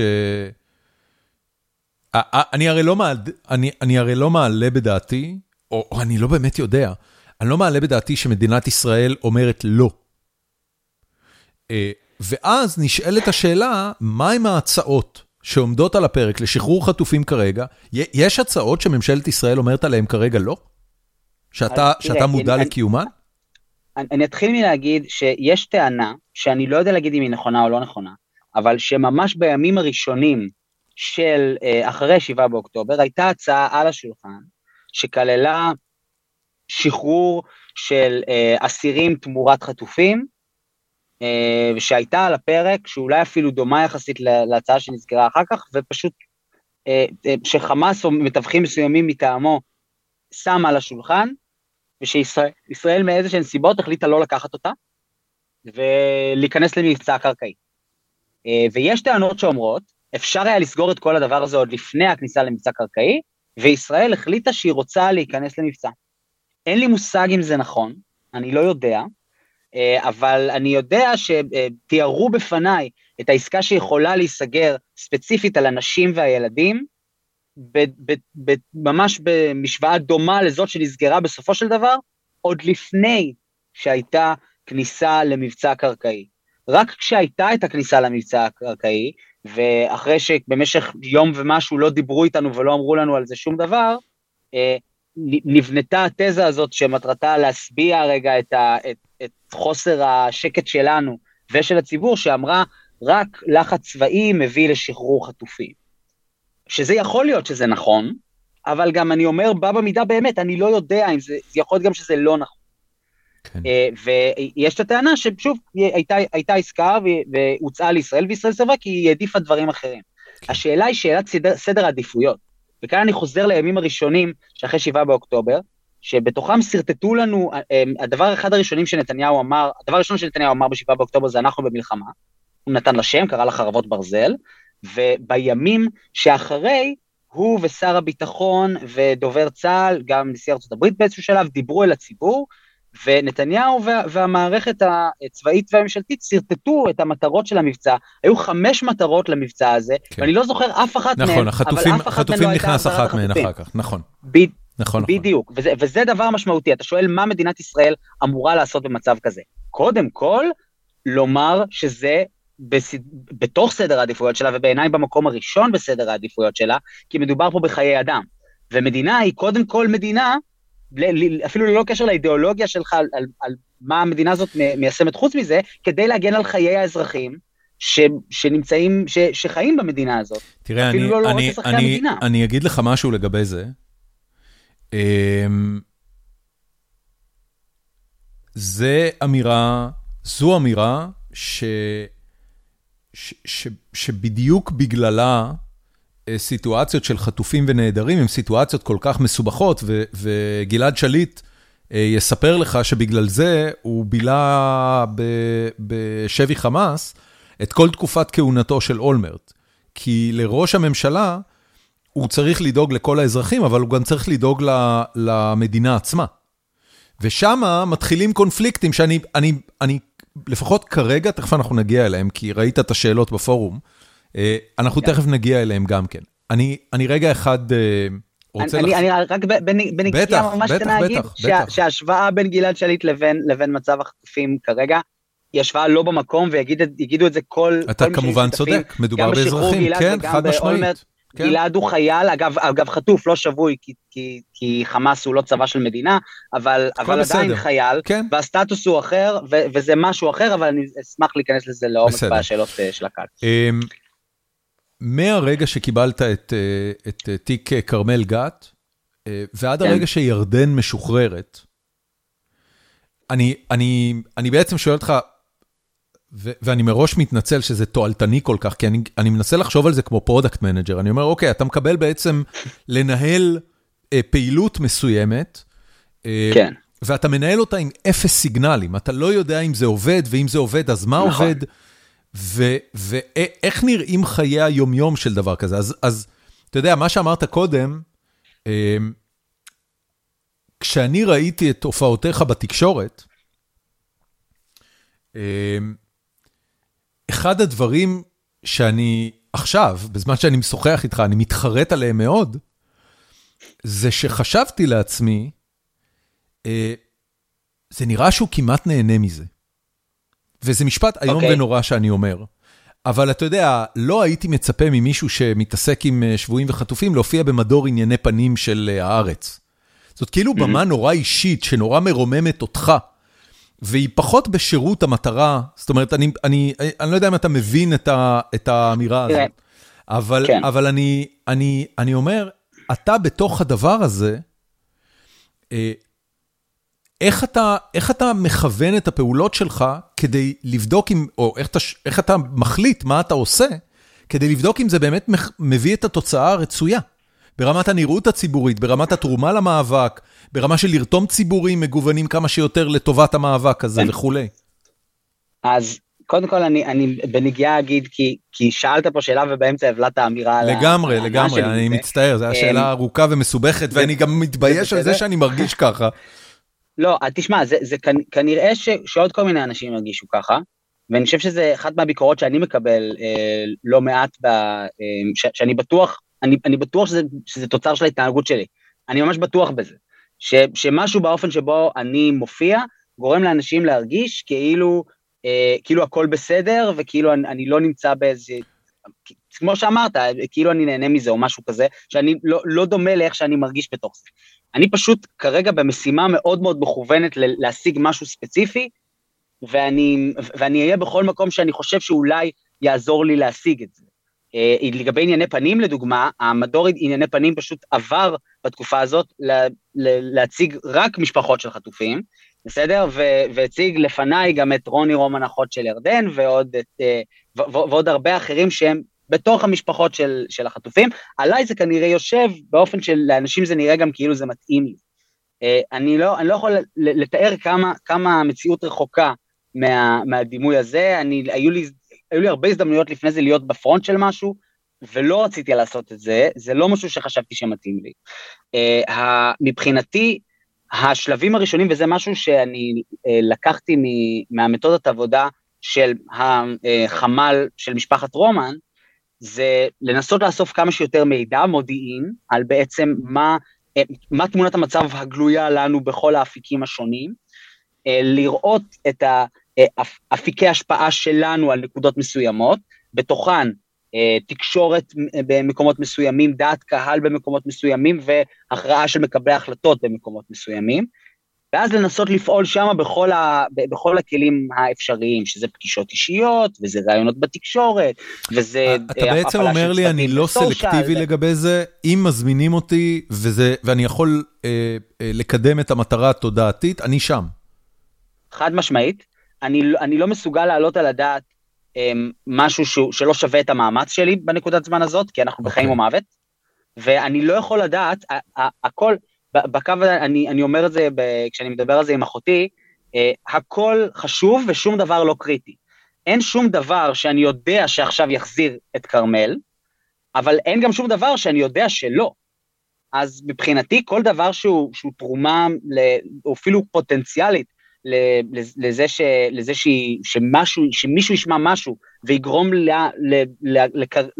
לביאה שלה להיות קצת קרובה יותר, מבחינתי זה שווה את זה, אתה יודע, אני, אני חשבתי ככה עוד קודם, אבל אז כשירדן חזרה, היא סיפרה, ב, בלילה שבו היא חזרה, היא סיפרה לאלון שהיא לא ידעה מה היה המצב של אלון ושל גפן, כי הם רצו והיא לא ידעה לאן, ובמשך שבועות ארוכים לא סיפרו לה שום דבר על מה שקורה בישראל, ואז יום אחד היא שמעה במקרה רדיו, וברדיו היא שמעה את ההקדשה שאני, אה, אה, שאני הקלטתי לכנרת בכלל, ותיארתי כמה שאנחנו מתגעגעים אליה, ושאנחנו מייחלים לחזרתן של כרמל ושל ירדן, וזהו, ומזה שלא הזכרתי את אלון וגפן, ירדן ששמעה את זה הבינה שהם בחיים. עכשיו, זה כאילו, זה נשמע כמו סיפור שתסריטאי, זה לא, ש, זה לא, זה לא, לא זה לא. מוצלח כתב. לא, לא, לא, זה, זה, זה, זה כל כך הגיוני וזה, וזה, וזה נהדר ממש. Uh, אתה יודע, אתה, אני לא יודע אם אתה זוכר, אבל uh, uh, היה סרט של כריסטופר נולן בשם אינטרסטלר, ואחד הדברים שהוא אומר שם, הוא אומר את זה כאילו כמטאפורה פיזיקלית, אבל זו מטאפורה נורא נכונה, הוא אומר, כשיש לך כוכב שחור באזור, אז שום דבר לא מצליח לצאת החוצה, לא, לא גלי רדיו, לא אור, לא חלקיקים, ולכן לא, לא, באמת קורים, לא באמת קורה שם שום דבר, לא יכולים להתפתח חיים, לא יכולים לקרות שום דבר. אתה אומר, אתה שולח מספיק פולסים החוצה, משהו בסוף מצליח איכשהו להתפלק. ולכן כמה לגמרי. שיותר כן קובע, כי בסוף אחד כן יעבור. בדיוק, ואני אף פעם לא יודע מה זה. ולא תהיה, ו- ואני חושב שבסופו של תהליך, גם כש- כשירדן חוזרת, והיא חזרה, אנחנו, אף אחד מאיתנו לא יודע להגיד איזה מהאלפי מאמצים שהחמ"ל הזה הוציא, היה המאמץ שהביא את ירדן. כן, אבל, אבל אתה, אתה אומר בחשיבה האסטרטגית על... שלך, הצפה תקשורתית היא, היא בסדר גמור, גם אם, גם אם מישהו מעקם את האף על זה, גם אם זה לא נראה בהכרח טוב, זאת בכלל לא הפואנטה, המטרה היא שמשהו יחליק אני, ויעבור לצד השני.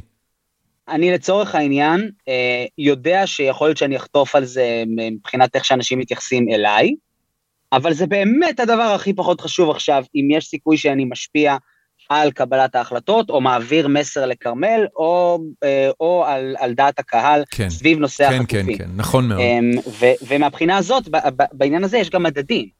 כי אנחנו, כשהתחלנו את, ה, את הפעילות שלנו, אה, היה מצב מסוים לגבי איך אנשים תופסים את המטרות של המלחמה, והיה רוב שחש... שתפס את מיטוט חמאס בתור מטרות המלחמה, וככל שהפעילות של המטה וגם הפעילות שלי בתוכו נמשכה, יותר ויותר אתה רואה ש...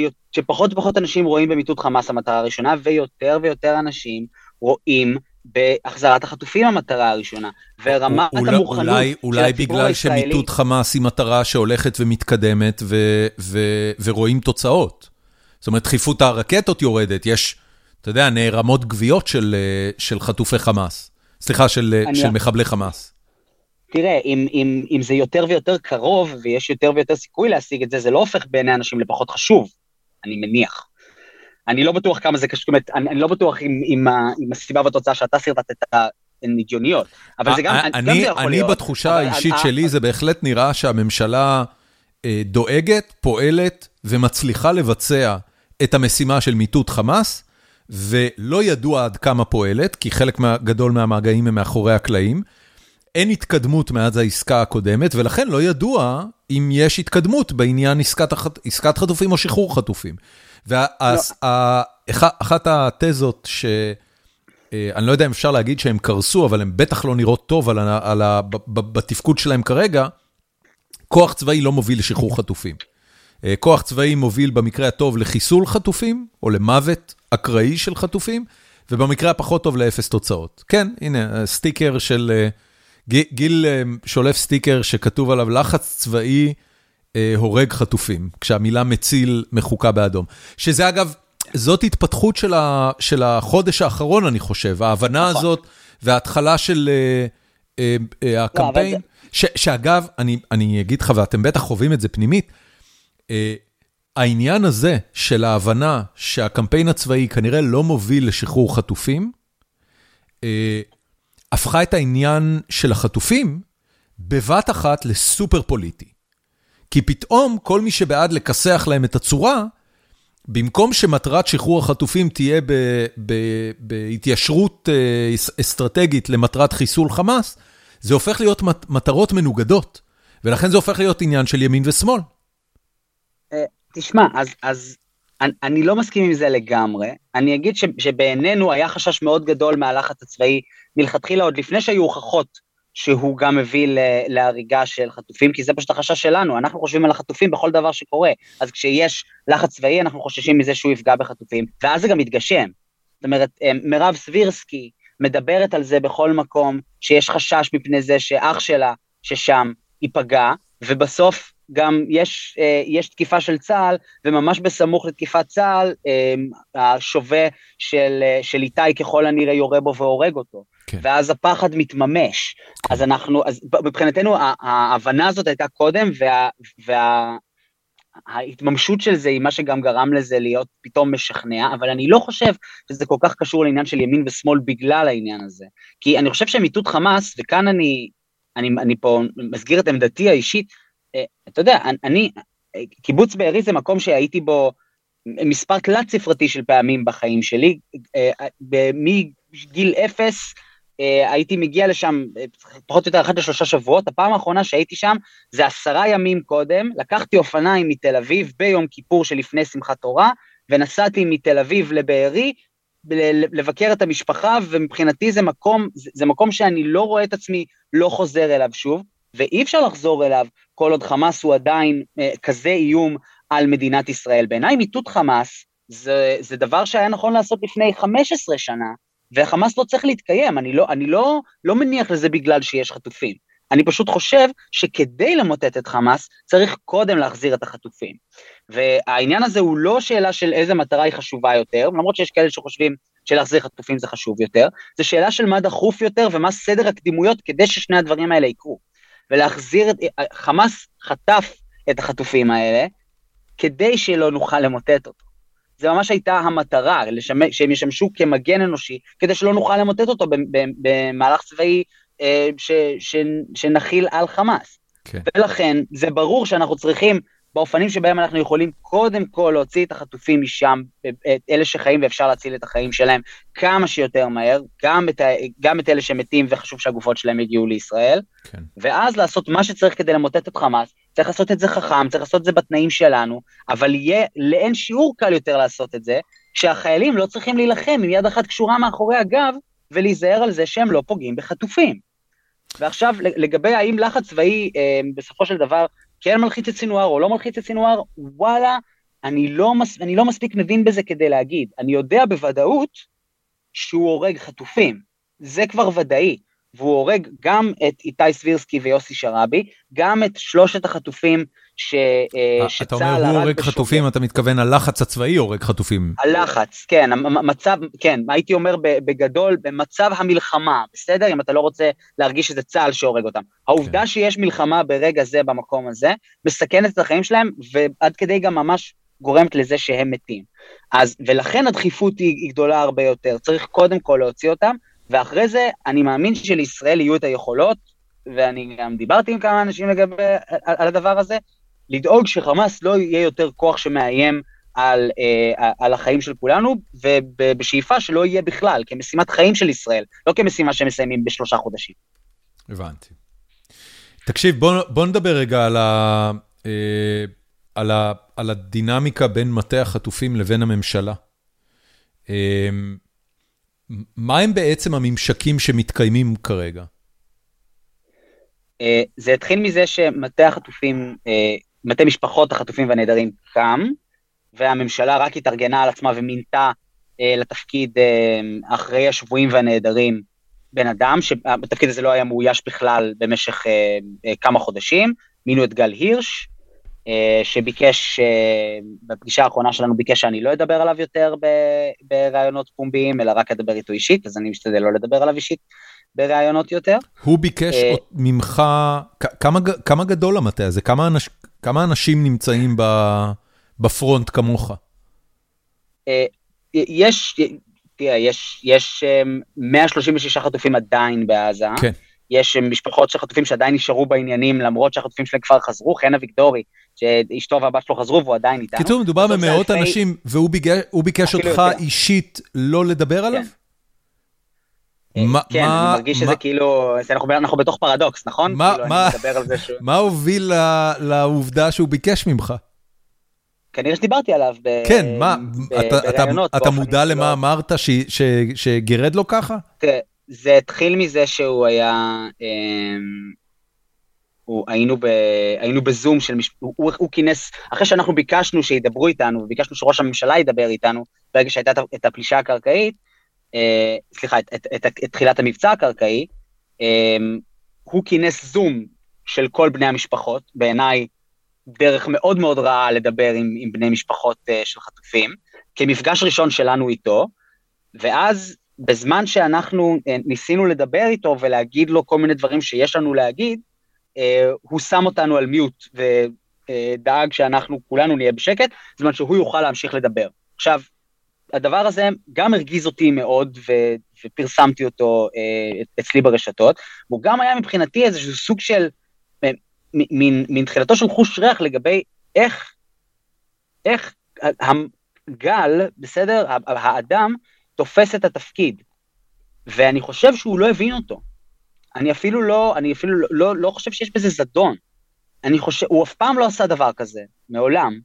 הוא לא, הקשר שלו לחטופים ולנעדרים, זה זה ש, שנחטפו חיילים ב, במשמרת שלו כ, כמפקד. אין לו קשר לניהול התחום הזה, שהוא תחום מקצוע. יש אנשים שזה המקצוע שלהם, שבויים ונעדרים, אנשים טובים, אנשים שכבר ביצעו את זה, יואב בלום וליאור נותן. אוקיי. כן, רציתי לשאול מי המומחים הגדולים בארץ לעניין. הם, הם אנשים שעשו את התפקיד הזה בעבר, וגם ביצעו מסעים ומתנים, ודאגו למשפחות, ובסוף יש משהו ב, ב, באופן שבו גם המטה עוטף אותנו, שהוא משלב אה, יכולות קמפיין עם עבודה סוציאלית, זאת אומרת היכולת ל, להבין רגע את הצורך של האדם שמולך, ו, ולתת לו את תשומת הלב שדרושה לו ברגע הזה, להבין בדיוק מה הוא צריך ומה הוא לא צריך, עכשיו לדעת מתי להגיד לו, אני, אני עכשיו אגיד לך מה נכון, ומתי פשוט להקשיב לו, אל, אל אנשים שנמצאים במצוקה מאוד גדולה, ואני לא מדבר פה דווקא עליי, אבל יכול להיות שגם אני בנקודות מסוימות הייתי במקום הזה, כן. אבל ראו את זה מהרבה מאוד בני משפחה, שהם לא היו צריכים עכשיו מפקד שיגיד להם, אה, במילים ריקות, אני פה בשבילכם, ועושים מה שצריך, וכל מיני משהו שהוא, איזה מילים ריקות וחלולות.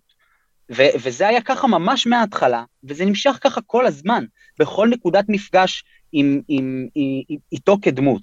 עכשיו, מכאן כמה, כמה המטה שלו שמספק כל מיני צרכים וצרכים אזרחיים, אה, וש- ושנעשים באופן שבגדול, לאט לאט מצליח לכסות חלק קטן מאוד ממה שעושה המטה האזרחי. המטה האזרחי הצליח ב- ב- בשניות ממש ממש כמו בדיחה על, על איך השוק, ה, השוק הפרטי מתנהל יותר טוב מה, כן. מה, מהממשלה בעניין הזה. פשוט הצליח לעשות הכל.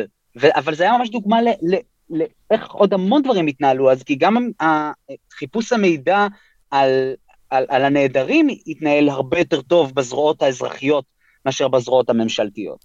אז היום בעצם חלק גדול מה, מהדברים אה, שהמטה עושה מולנו הוא בקשר, אה, שהמטה של גל הירש עושה מולנו הוא בעצם בקשר עם מטה המשפחות, ויש דברים שהוא גם בקשר יחסי איתנו, אבל הוא פועל באמצעות מתנדבים, כן. המטה הזה. ו- ולא, ו- ועוד לא ממש הצליח לעשות, להקים תשתית מקצועית. אה, אני מקווה שהוא גם לא יידרש לזה, אבל נראה שמתישהו הוא כן יידרש לזה. אז, אז מטה. המטה בהובלה של גל הירש, זה בעצם נקודת הממשק העיקרית. מה קורה במשרדי הממשלה השונים? מה עושה ראש הממשלה כדי לקדם את סוגיית החטופים, ועד כמה יש לכם אה, אה, חשיפה לזה? אז ראש הממשלה, אמ, פעם אחת אנחנו, אנחנו דרשנו ודרשנו ודרשנו, והוא קיים מפגש של אה, כל קבינט המלחמה ביחד עם נציגי המשפחות. היית שם? זה פעם אחת, אני לא הייתי בפעם הראשונה, לפני העסקה הראשונה, אה, אבל בפעם השנייה הייתי, וזה היה אה, קטסטרופה. מה זה אומר קטסטרופה? מזעזעת. מה, מה זה אומר? אנחנו, מה זה אומר? המפגש הראשון היה, אה, אספו טלפונים ולא היה ממנו, כאילו אף, אף, אף אחד לא נכנס עם טלפון ואי אפשר היה להדליף, ובכל זאת דלפו משם איכשהו דברים, אה, יכול להיות ששותפים אחרים שהם לא המשפחות הדליפו, אה, ובמפגש השני אה, נכנסנו, וזו הייתה הפעם הראשונה שאני השתתפתי במפגש כזה, לא לקחו מאיתנו טלפונים, הייתה מצלמה ש, שהוצבה, ב, זה היה באולם, אולם, אה, ב, אה, בבית חיל האוויר בהרצליה, ואנחנו ישבנו כל בני המשפחות באולם, והיה שולחן ארוך של כל קבינט המלחמה יושב על השולחן, כמו איזה מין מופע גרוטסקי, ו... והייתה מצלמה שמבחינתי זה, זה היה הזוי, כי הגיעו לא רק בני משפחה לדבר, הגיעו גם חטופות שחזרו לספר אה, חוויות מהשבי. שזה דבר שכאילו, ש, שאתה לא, אתה לא מצלם ואחר כך מוציא לתקשורת, זה היה כל כך מוזר, וכשאתה לא לוקח טלפונים בתוך, בתוך פגישה כזאת, זה כאילו אתה מודה בזה שאתה מכיר ומבין שזה הולך להיות, שמה שנמצא שם הולך להיות מודלף, לפעמים אפילו במלואו, או שאתה אפילו מתכוון להדליף אותו בעצמך. ככה מתייחסים לזה בפגישות עם פוליטיקאים, וממש במובהק לא לקחו מאיתנו את הטלפונים, זו הייתה הפארסה הראשונה ממה שהתחיל שם. חוץ מזה, כל האירוע היה המון אנשים צועקים שאלות, וגל הירש עולה, או, או רץ בינינו מחלק מיקרופונים למי שהוא מחליט ששואל עכשיו שאלה, או שמספר עכשיו סיפור. התחיל שם באיזשהו שלב גם מאבק בין המשפחות, אה, עד, עד רמה של כאילו ממש, ממש לא ויכוח, ריב. בין משפחות ש, שרצו דברים שונים, כאלה, וזה היה מחמיר לב. כאלה שאומרות אה, את, את הנשים קודם וכאלה שאומרות את הגברים קודם, ואתה אתה, אתה, אתה חסר אונים מול זה, ומי שהיה עוד חסר אונים מול זה, זה כל, ה, כל קבינט המלחמה שפשוט ישב על, על השולחן שלו וראה איך בקהל קורה הריב הזה ולא יכל לעשות שום דבר. והם פשוט עמד, עמדו שם בלי, בלי יכולת להגיב לדבר הזה. כן. Uh, נתניהו כשהתחיל לדבר הוא פשוט, uh, הוא, הוא, הוא uh, לקח את המיקרופון ועשה לנו איזה מין כזה walking standup כזה, שבו הוא מספר לנו מה הוא יכול לעשות ומה הוא לא יכול לעשות. ו... מה הוא יכול לעשות זה, ומה זה הוא היה... לא יכול לעשות? הוא אמר שהוא בעצם לא יכול לעשות כרגע שום דבר יותר ממה שהוא עושה. שזה מה? אה, שאנחנו עושים הרבה. שזה מאחורי הקלעים, אתם לא יודעים, נשגבות דרכי הביבי? גם זה וגם אני דיברתי עם אה, נשיא סין, ואני דיברתי עם פוטין, ו... אה, ואני דיברתי עם, עם נשיא ארצות הברית, והצלב האדום לא עוזר בכלל, ושזה דבר כמעט מובן מאליו למי שמכיר מה הצלב האדום יודע ולא יודע לעשות, שהצלב האדום לא מסוגל לעזור במצב כזה. כן. אה, אבל, אה, ושהלחץ הצבאי הדבר היחיד שיחזיר אותם, ושמה שחמאס דורש מאיתנו בתמורה זה דברים שהמשמעות שלהם היא השמדת מדינת ישראל, שזה כאילו מיד שם אותך על המצב שבעצם אנחנו הרי, אנחנו הופקרנו, אנחנו במצב רגע, רגע, רגע, רגע, רגע, רגע. אמרת פה שני דברים שהם מאוד משמעותיים ובעצם חושפים את הגישה של נתניהו לעניין. הדרישה של חמאס, מה זה, שחרור כל האסירים שלהם? זה מבחינת נתניהו סוף אה, אה, לא, לא, השמדת לא, מדינת ישראל? הוא אומר שחמאס דרש עוד דברים. והוא לא אמר מה. הוא לא אומר לך מה, הוא לא אומר לך מה, אבל הוא אומר שהמשמעות תהיה השמדת מדינת ישראל. מה זה יכול להיות? אני לא יודע. אנחנו, אנשים, לא יודע, אה, ואני... אנחנו אנשים רציניים ואינטליגנטים, אתה מסוגל לדמיין? חמאס מן הסתם לא ביקש את המפתחות לכור בדימונה. אני לא יודע, אה, והוא באיזשהו שלב כששאלנו אותו, אומר, אני מכבד אתכם יותר מדי מכדי כדי לשקר לכם, או אני לא יודע מה, זה היה, אני מכבד אתכם יותר מדי, ש, שיצא ציטוט שלו מהאירוע הזה. אני, אני לא יודע אם זה, אם זה גישה ל... אני, אני, אני ניסיתי להבין מה, מה זה יכול להיות. אם זה גיש, גישה לנמל שדרכו אולי יכולות להגיע סחורות מסוימות בלי שיהיה להם בידוק, אני, אני לא יודע, אבל זה גם איזה מין, זה, זה איזה מין נוסחה כזאת, שהרי, שתמיד יש את הדבר שאני מציע לכם, אני המנהיג, והאלטרנטיבה היא השמדת מדינת ישראל. כן. ולכן כדאי שתבחרו כן, כן, במה כן. שאני מציע. כן. וזה נכון כמעט בכל מצב. עכשיו, אני, זה, אני לא מרגיש שאני חושף פה משהו אה, אה, סודי מדי לגבי נתניהו ושיטת ההפעלה שלו, וגם אני לא חושב שזה אפילו דבר רע, כאילו, זה, זה ככה הוא כנראה תופס את המציאות באמת באמת. ב, ו- ואנשים אני, שמאמינים בנתניהו... אני משוכנע שנתניהו גם. אה, רואה את מדינת ישראל כשהוא לא עומד בראשה בתור סוף הציונות. אני מסכים איתך, אני מסכים איתך שככה נתניהו רואה את זה. הוא עד כדי כך נרקסיסט, זה בטוח, זה מובהק לגמרי, אבל בסדר. ויש גם אנשים שמסכימים לזה, ושוב, אני לגבי הנושא הזה של החטופים, שוב אומר, מבחינתי, האיש עשה את הדבר הזה, אולי מאוחר מדי, אולי, אה, אולי עצר מוקדם מדי, אבל הצליח להחזיר חטופים, ואני מאמין שהצליח להחזיר אותם שוב, ולכן אני גם מדבר אליו כמו שאני מדבר, אני לא איבדתי בו אמון, להפך, כן. אני, אני רוצה לגרום לו לעשות את הדבר הנכון. תגיד, אני, אה, בוא, בוא, בוא שים רגע את נתניהו בצד. מה, אני לא יודע אם יצא לך לדבר איתם, אבל מה, מה יש לגנץ ואייזנקוט להגיד על הפארסה הזאת, שהם בסופו של דבר המלבינים המרכזיים שלה כרגע? לי יצא לדבר על זה לא עם אייזנקוט, אבל כן עם גנץ, אה, בפגישה מיד אה, אחרי היום שישי הנורא שבו אה, נורו יותם חיים ואלון שמריז וסאמר טלאלקה. כן. הוא, הוא הגיע ביחד עם גלנט, וגלנט שתק הרבה וגנץ דיבר יחסית הרבה, והוא אמר, עכשיו, זה ברור לגמרי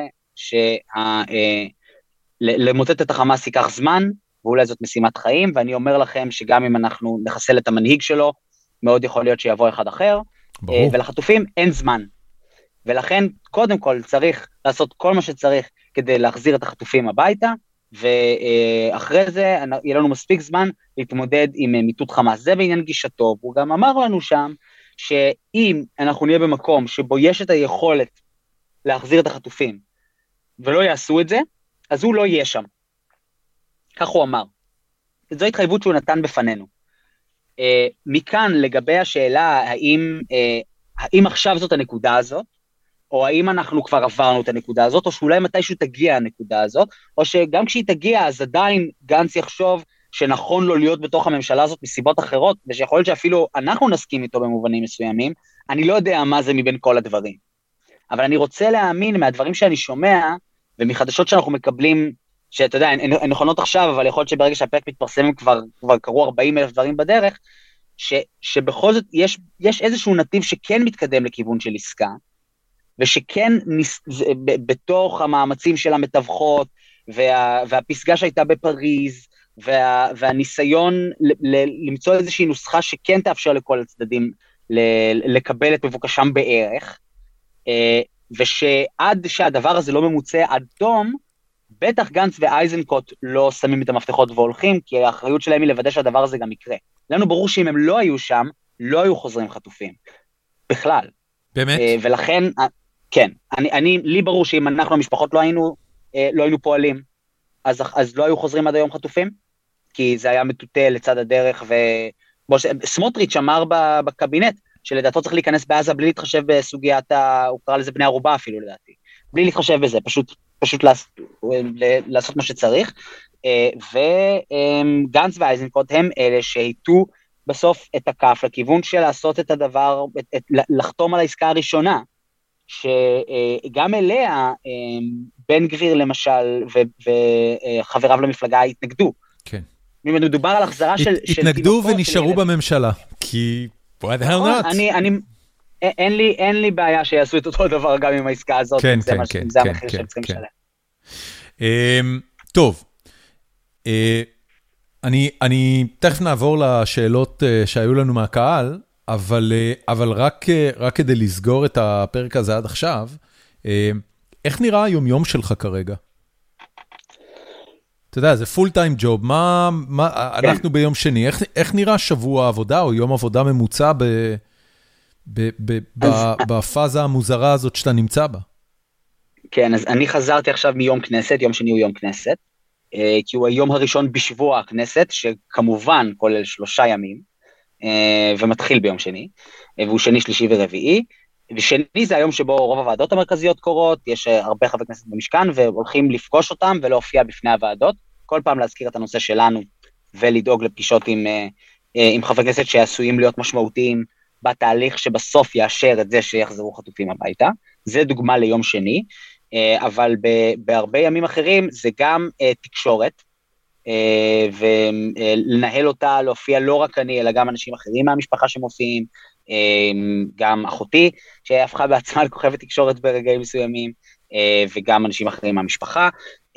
יש לי מיזם שפתחתי לאחרונה, של מפגש עם מוסדות חינוכיים, עם בתי ספר, ועם מכינות, שאני פוגש אותם, לא רק אני, אלא עוד אה, הרבה אה, בני משפחות של חטופים, שפוגשים אותם פשוט כדי להסביר להם ולספר להם את הסיפור האישי שלנו, ולהסביר להם למה חשוב לתמוך בהחזרת החטופים כסוג של, גם כדי להחזיר את האהובים שלנו, אבל גם כ...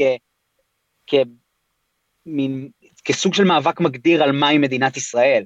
כמדינה שקודם כל שמה את החיים של, שלנו האזרחים מעל כל דבר אחר, ורק אחרי זה דואגת ל, לנקמה ולערכים אחרים. גיל, אני רוצה רגע אה, לעצור אותך לגבי האמירה הזאת, ואני רוצה כן. לנצל את ההזדמנות כדי לשאול אותך. לצערנו הרב, הרי מדינת ישראל מנוסה במגוון מאוד רחב של זוועות ש... אה, שמדינות אחרות לא מנוסות בהן, ולנו יש כבר את ההוכחה האמפירית לזה שמחבלים משוחררים רוצחים אנשים. ואני כמובן אפילו לא מדבר על סינואר, שהוא בעצמו היה בכלא הישראלי ושוחרר רק כדי להפוך למנהיג של חמאס בעזה, ולמי שכנראה חולל, או לפחות חולל את, את, את רובו של הארגון שהוביל ל-7 באוקטובר. זאת אומרת, אפשר לומר שבפרספקטיבה ההיסטורית שיש למדינת ישראל, שחרור אסירים ביטחוניים מביא לעוד הרוגים. והאם באמת, ואני אגיד אפילו יותר מזה, מביא ליותר הרוגים מהאירוע המקורי שהוביל לחטופים ש, ש, שהובילו לשחרורם. זאת אומרת, כן. אתה נמצא פה בסיטואציה שאם אנחנו רגע אחד נהיה באמת ציניים, ונשקול אה, דם, דם על דם, אה, אז לעניין הזה של שחרור חטופים יש מחיר אמיתי. בוודאי שחרור okay. עטופים כנגד עצירים ביטחוניים. איך בכלל מתמודדים עם הטיעון הזה כש, כשבאים, אתה יודע, את, אתם מן הסתם מדברים על זה, ולכם יש לך, ואגב, אני מאה אחוז מצדיק אתכם, לו אני הייתי אה, בן משפחה של איזשהו חטוף, הייתי הופך את העולם ועושה כל מה שצריך עד לגבול הפלילי ואולי גם קצת מעבר לו, כדי לראות את היקרים לי משוחררים, אבל בו זמנית הייתי מודע לזה ששחרור של אסירים ביטחוניים יוביל לעוד אנשים מתים בעתיד. זהו, אז, אז מה שאני, יש את, ה, את הטיעון שאומר מה אם זאת הייתה הבת דודה שלך וכולי, שהוא כאילו אומר את מה שאתה, מה שאתה אומר, שאם כל אחד מאיתנו היה צריך להחליט על האדם האהוב עליו, אז ברור שהיה עושה הכל, אבל אני באמת אומר משהו גדול יותר מזה. אני חושב כמה דברים על זה. שהראשון בהם הוא שיש פה שאלה של הצלת חיים ודאית אל מול הסתברות, כלומר, יש פה אנשים שהם... זה אגב הטיעון ההלכתי, אני לא יודע אם אתה מכיר אותו, אבל הטיעון נכון, ההלכתי נכון, של... נכון, נכון, פדיון שבויים. כן, בדיוק. הטיעון ההלכתי של כן. פדיון שבויים זה שלשבוי אין סיכוי לחיות, אלא אם כן תציל אותו מהשבי, ולקורבנות העתידיים של מי שתשחרר בתמורה לו, יש סיכוי. ואז האין סיכוי מנצח את היש סיכוי, וזה הנימוק ההלכתי. זהו, אז זה, אז זה מתחיל מזה, וזה נכון בהלכה, וזה נכון גם ברמה ההגיונית בעיניי, וזה מתחיל מזה. זה ממשיך בשאלה, דיברת על יחיא סינואר, אה, יחיא סינואר נהיה האדם שהוא נהיה והמנהיג שהוא נהיה לא בחוץ, הוא נהיה בפנים, הוא נהיה בתוך הכלא הישראלי. נכון. אה, והכלא הוא, הוא, הוא מקום שבו קורים גם דברים כאלה, וגם את זה צריך לזכור. יש טיעון שיובל הרן השתמש בו, יובל הוא, אה, אה, אימא שלו נחטפה, אבא שלו נרצח, ועוד שישה, אני מקווה שאני לא טועה במספר, כי זה היה הרבה אנשים מבני המשפחה שלו נחטפו, ורובם שוחררו מלבד טל שוהם, שאותו אחד שהיה בבגאז' של אלון אה, וירדן, והוא נתן את, אה, את הטיעון של אה, השבעה באוקטובר, אה, הוא קרה, כשבתי הכלא מלאים באסירים, שבעה באוקטובר קרה כשה, כשהכלא היה מלא באסירים האלה, ובכל זאת קרה שבעה באוקטובר.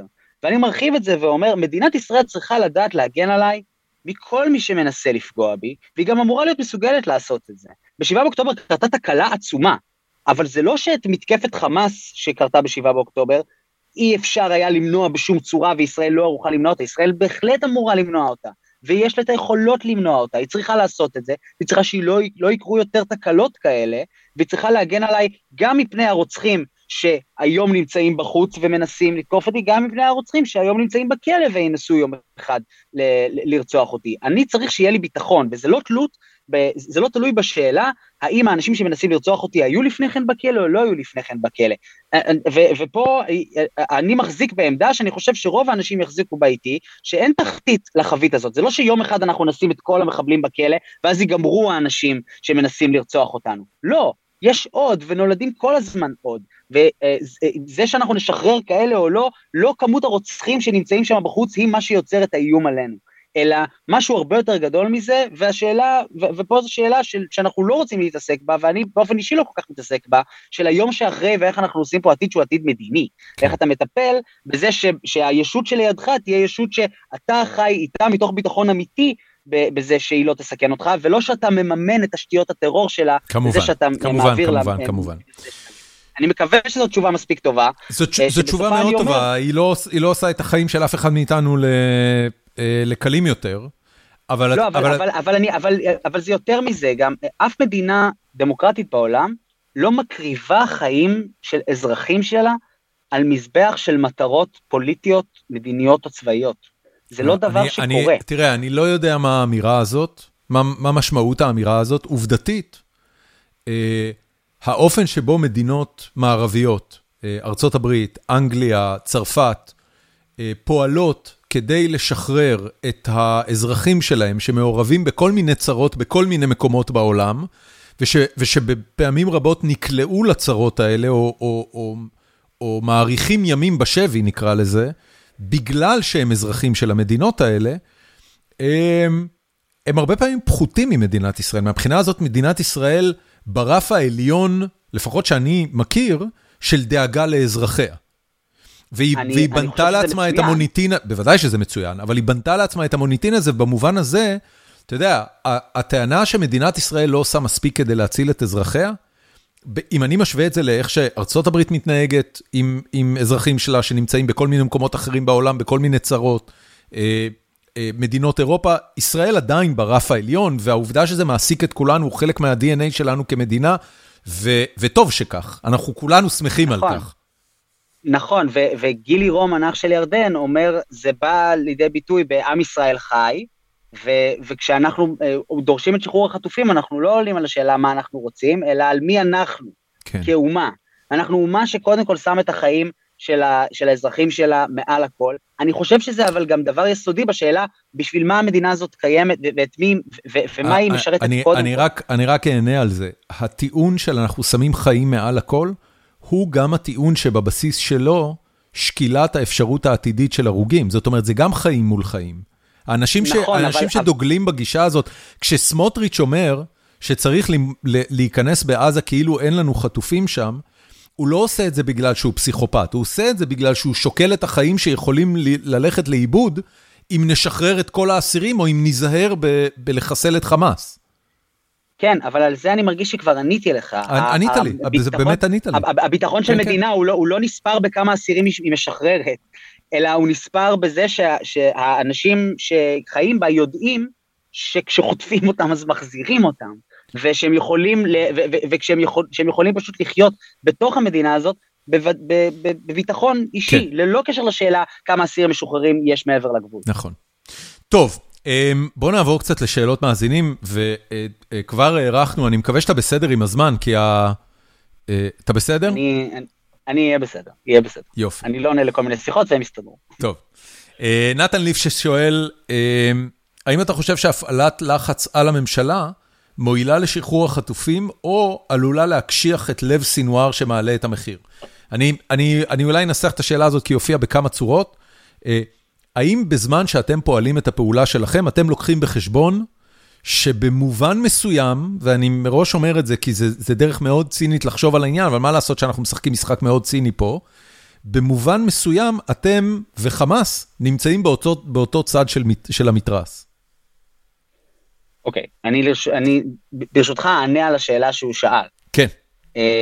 Uh, הקשחת הלב של סינואר, קודם כל, לא נראה לי שסינואר זקוק לנו כדי שהלב שלו יהיה קשוח מאוד, uh, ואני מאמין שסינואר בכל רגע ורגע, בכל מצב וללא קשר ללחץ שאנחנו מפעילים, ינסה לקבל מישראל את המחיר הכי גבוה שהוא יכול.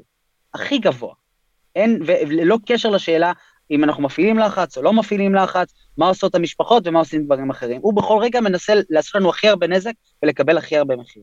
עכשיו, למרות זאת, אני אתחיל מלהגיד, הייתה, השאלה הזאת הייתה על הפרק מההתחלה, ובמפגש של, אה, של בני המשפחות עם שר הביטחון, אה, הופיע עוד אדם אחד שהוא יועץ שלו, שהוא בעל ניסיון מאוד גדול בנושא של שחרור, אה, של, של שחרור שבויים וחטופים בנושא הזה, ותפסתי אותו לשיחה ושאלתי אותו, תגיד, אנחנו לא, נגיד שלא נעשה רעש עכשיו, אבל עד מתי, עד מתי אנחנו צריכים להיות בשקט ומתי נכון כבר להרעיש, כי אני, כי אני לא יודע מה לעשות.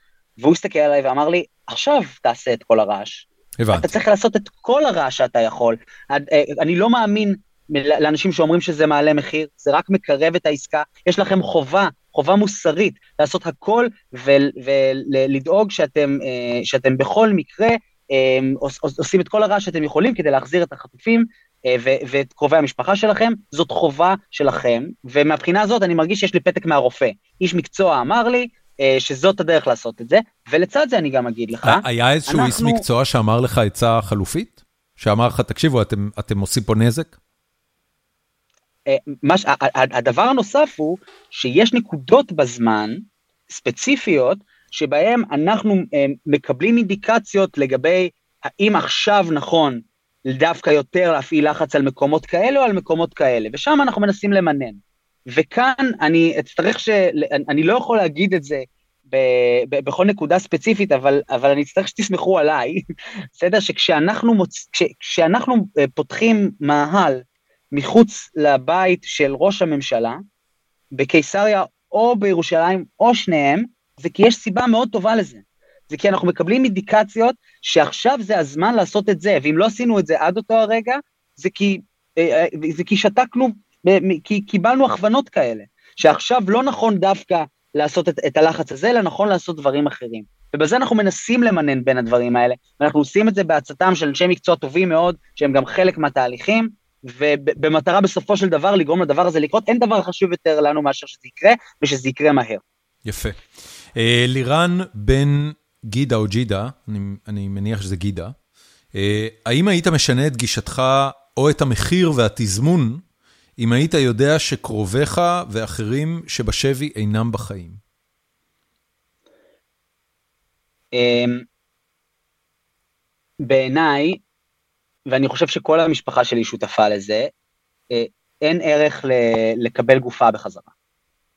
כלומר, אילו הייתי יודע שהקרובה הספציפית שלי לא בחיים, אני הייתי מבחינתי בעמודה אחרת, כבר לא הייתי משפחות חטופים מבחינתי.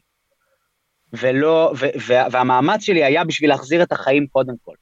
ואני יודע להגיד לך גם שיש בני משפחה כאן שהגופה דווקא כן חשובה להם, אבל גם הם אומרים, תחזירו קודם את החיים, ורק אחרי זה את הגופות של יקירנו, שזה דבר אצילי להגיד, אבל גם בעצם, אני, אני, בוא נאמר, אני שמח שהם אומרים אותו. Um, יש, יש עניין שאנשים אומרים, טוב, אבל חלקם כבר מתים לגבי החטופים, אני למדתי בדרך, אני לא יודע אם זו קשה או קלה, אבל שאסור להניח אף פעם שמישהו מת עד שאתה יודע את זה בוודאות, בוודאות מוחלטת.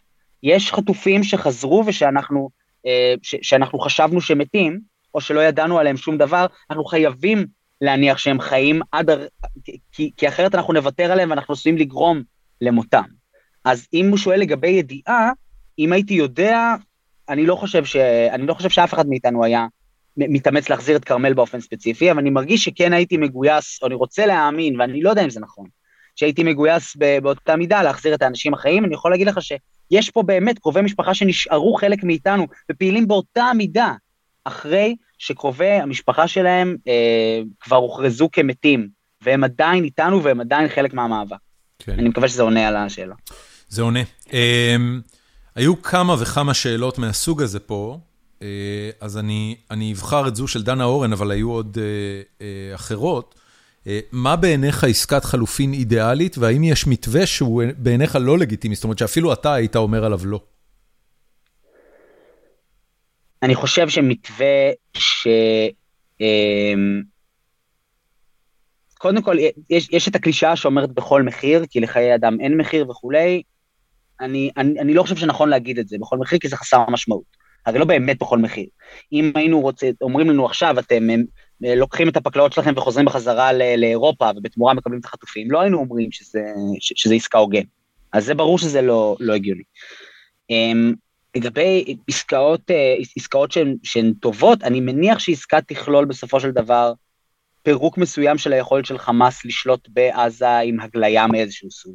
על זה אתה, מדברים. אתה, לא, אתה לא עכשיו לא כבר מדבר על מה שבעיניך היא העסקה הסבירה שתקרה. כן, אה, ולא אבל, מה. אבל, אבל זאת לא באמת השאלה.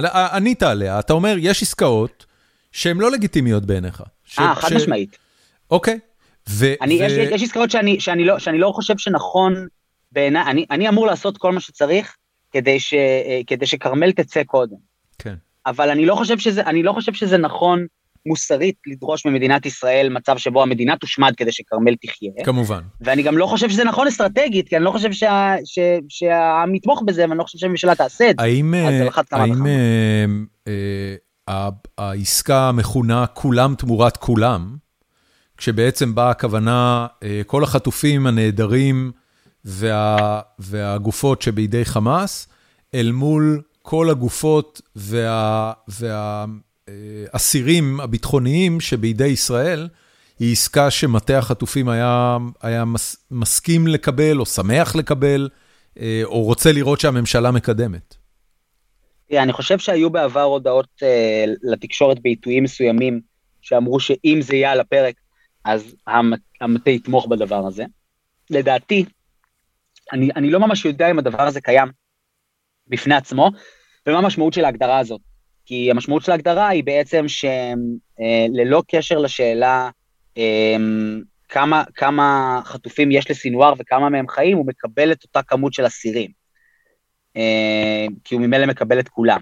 כן. ובזה יש בעייתיות, כי בעצם זה אומר שאין אין לו, אין לו אינטרס לשמור עליהם ואין לו אינטרס להביא לנו אותם, ועדיף לו, מש, משהו בזה עקום. אני חושב ש, שזאת עוד דרך להגיד שה... שחרור החטופים יכלול גם שחרור של הרבה מאוד, הרבה מאוד אסירים ביטחוניים. ועל זה אמר לי, וזה אין לי בעיה לצטט אותו ישיר, אה, שר הביטחון אמר לי, אין משמעות למחבלים אה, אה, בכלא הישראלי כל עוד יש חטופים, כל עוד יש חטופים ישראלים בעזה. ומהבחינה הזאת, זה נראה לי, זה, זה, זה נראה לי משקל נכון. אתה, אתה אומר אין משמעות במובן הזה שהוא בעצמו היה משחרר אותם. כן. הבנתי. טוב, אמ, ליאור גרינצייג אה, שאל הרבה שאלות, אבל אני אבחר אחת. אה, האם משפחות החטופים, החטופים מקבלות מסרים ישירים דרך הרשתות החברתיות, או וואטסאפ, אה, או שיחות טלפון ממחבלי חמאס? אם כן, איך מתמודדים מול הלוחמה הפסיכולוגית הזאת? זה קורה בכלל? אה, אני ממש בשבוע השני לדעתי קיבלתי הודעת אס.אם.אס אה, שנכתבה, שנראית כמו אס.אם.אס שיווקי לגמרי, אבל נכתבה משלום אה, משפחה, כרמל גת, כאן אל-קסאם, הם מזהים את עצמם כאל-קסאם, כי זה הזרוע הצבאית של חמאס. אל-קסאם, הזרוע הצבאית של חמאס. כן, כן, והם אומרים, הצענו לממשלתכם עסקה, אבל היא סירבה, ולכן אה, אה, החטופים יישארו בידינו, להמשך, אה, להמשך מעקב אחרי מצבם לחצו על הלינק. כמובן, לא לינק שלחצתי עליו. ו... מישהו אחר כן לחץ על הלינק? אתם יודעים מה היה הלינק? אני, אני, אני לא יודע, אני, אני משער שצבא ההגנה לישראל יודע מה היה הלינק, אבל אני, אני יכול לשער שאנשים לחצו. אה, ואני, אתה יודע, קיבלתי אס.אם.אס כזה, קיבלתי אה, כמה וכמה הודעות וואטסאפ וכמה וכמה הודעות מסנג'ר, רק אתמול בלילה קיבלתי אה, הודעה בטלגרם, שמבקשת שאני אדבר עם נתניהו ואגיד לו להיכנע לתנאים של סינואר, ושיחת voice בטלגרם של מישהו שאומר לי את אותו דבר. אתה, אתה עונה, זאת אומרת, לנו... הטלגרם מצלצל, אתה עונה, אתה עונה. אני, אני אגיד ב, ב, בכנות שה... אה, הצבא ממליץ לא לענות, ואני בכל זאת עונה, אה, כי אני לא רואה מה הנזק. אה, הנזק, תראה, הנזק שדבר כזה יכול לעשות, היות שזה טרור פסיכולוגי, זה להשפיע על התודעות של האנשים שמקבלים את ההודעות האלה, לחשוב דברים לא נכונים. למשל, היה, אחת ההודעות שקיבלתי אמרו ש... אני פה עם כרמל והיא במצב טוב, אבל לא לאורך זמן, כי ייגמרו התרופות וכי יש פה בעיות, ואני יודע שעוד משפחות קיבלו את אותו הנוסח, כולל כאלה שהסתבר בסופו של דבר שהחטופה שלהם הייתה מתה כבר ב-7 באוקטובר. הבנתי. ואני יודע גם ש, שלחלקם חשבו שמדובר במידע אמיתי. מדובר בעצם ב trolling, בעצם ב trolling, ולא לא הרבה יותר מזה, אבל מאוד מאוד מאוד מאוד מרושע, אה, וכזה שההשלכות שלו הרעות הן, הן עלינו ועל התפיסה הפסיכולוגית שלנו. בגלל זה אני גם עונה, כי אני לא חושש ממה שאני אחשוב על זה, אני יודע שזה פייק מההתחלה ועד הסוף. אני לא נפגע מזה, יש, יש דברים גרועים יותר שכותבים לי אה, בטוויטר ישראל, אז אני לא, לא, לא בחשש ממה שיעשו לי באנשי אה, הטרור הפסיכולוגי של חמאס. כן. וזה קורה כל הזמן, אני לא, אני לא מאמין לאף דבר לשום דבר שכותבים לי שם, מבחינתי הכל מההתחלה ועד הסוף זה טרור פסיכולוגי, ואני מבקש מהם שישלחו תמונות, אה, והם לא שולחים. אז אה, אין לי שום ספק שזה טרור פסיכולוגי. משה עטלו אה, שואל, מה דעתך על חסימת המשאיות במעבר כרם שלום? הוא מתייחס לפעולה שבה מדינת ישראל אפשרה למשאיות עם ציוד לעבור במעבר כרם שלום ולהיכנס לתוך רצועת עזה, סיוע הומניטרי קוראים לזה. ומשפחות החטופים, ביחד עם חברי כנסת מהימין הקיצוני, באיזה מין אה, אה, שילוב, שיתוף פעולה סופר מוזר, אה, הפגינו שם וחסמו את, ה, את הדרך למשאיות האלה לעבור, כמחאה על גורלם של החטופים. כן. אה, אז העמדה שלי לגבי זה היא מורכבת מאוד, ואני מקווה שאני, להסב... שאני אצליח להסביר אותה כאן. אה, זה מתחיל מזה שזה לא בא לי טוב, וזה לא דבר שאני, שאני מאמין בו בקור שלי. סיוע הומניטרי מגיע לאוכלוסייה אזרחית בכל מקרה בעיניי, ולא נכון למנוע אותו. אה, והמצב המוזר שבו ישראל היא זאת שמספקת אותו, הוא מצב מוזר, אבל, אבל אם זה מה שיכול להגיע ולספק אה, סיוע הומניטרי לאנשים שנזקקים לו, כולל החטופים, אגב, שגם הם בסוף נרתמים מהסיוע ההומניטרי הזה, אמ, אני בגדול חוש... אה, לא חושב שנכון לחסום אותו. לצד זה, אם יש משפחות שזאת המחאה שלהן, אני חושב שחשוב לאפשר את זה, ואני אה, מתרה מבחינתי במשפחות שמאמינות שזה הדבר הנכון, מתוך המשפחות, וזה לא כל המשפחות, לבצע את הדבר הזה ולמחות שם. חשוב מאוד בעיניי שאנשים שמאמינים בדרך מחאה מסוימת, ייקחו את דרך המחאה הזאת, ובאותה מידה אני גם חושב שמחאות ש... אה, אחר של המשפחות עושה ולא מתאים לכולם, גם הוא צריך להיות מקובל על, ה, על הכלל, אפילו שהוא לא, אפילו שלא כולם רוצים לנקוט בו. זה מין, מין דמוקרטיה אה, בעולם הזה של משפחות החטופים, אבל זה גם דמוקרטיה בעולם הגדול. אני חושב שנכון לאפשר לאנשים למחות, גם נגד דברים שאני חושב שצריכים להתקיים. עכשיו, עוד דרגת מורכבות של זה, היא שלמעשה אה, הסיוע ההומניטרי הוא, הוא זה שמאפשר את המשך המלחמה. אה, ויש שיגידו שבעצם מי שבולם את הסיוע ההומניטרי, תורם בזה גם, ל, גם ללחץ על סינוואר, אבל גם לזה שיהיה סיום, וסיום בסוף אה, שהוא חיובי ולטובתנו, למלחמה הזאת. ולכן יש פה מורכבות מאוד גדולה, שבתוכה אני ראיתי לנכון לעודד את מי שחושב שזה הדבר הנכון לעשות את הדבר הזה, ולא להיות שם בעצמי. הבנתי. אוקיי. Um, לירן ורנר שואל או שואלת, שואל, באיזה גורמים מקצועיים נעזר מטה המאבק להשבת החטופים, אה, עורכי דין, יח"צ, ביטחון וכולי? וואו, ועוד ועוד. Uh, בהחלט עורכי דין. Um, מה, uh, מה בעצם צריך מול עורכי דין? יש עורכי דין שמטפלים ספציפית בקייסים של אה, משפחות אל מול הפרות קונקרטיות שנעשו מולם. אה, הדבר הראשון שנעשה זה לגבש חוות דעת של משפטנים בינלאומיים על זה שמה שחמאס עשה זה genocide. אה, היום זה נשמע, זה נשמע מצחיק, אנחנו מכירים את genocide רק מההקשר שבו ישראל מתגוננת מפניו למרבה הבושה.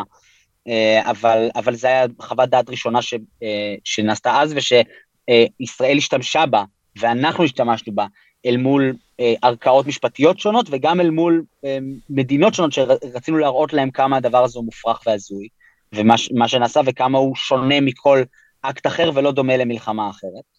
וזה דרג, עניין אחד של עורכי דין. יש עורכי דין שמסייעים למשפחות סתם בדברים שהן צריכות, ובזה בעצם, בגלל זה, להגדיר את, את כל אנשי המקצוע שמסייעים לנו זה כמעט אינסופי, כי כמעט כל דבר שמשפחה צריכה בעצם, המטה שם כדי לספק לה. אם זה, אם זה צרכים טיפוליים, אם זה babysitting לילדים, ואם זה אה, אה, קמפיין עצום ש, ש, ש, שנראה בכל העולם, וגם בקטאר אם צריך, וגם בארצות הברית וגם, ב, וגם בישראל, אה, ואם זה אה, לוביסטים בלהגיע אל חברי הכנסת ולדבר איתם על הדברים שחשובים לנו כדי שהדבר הזה יהיה על סדר יומם.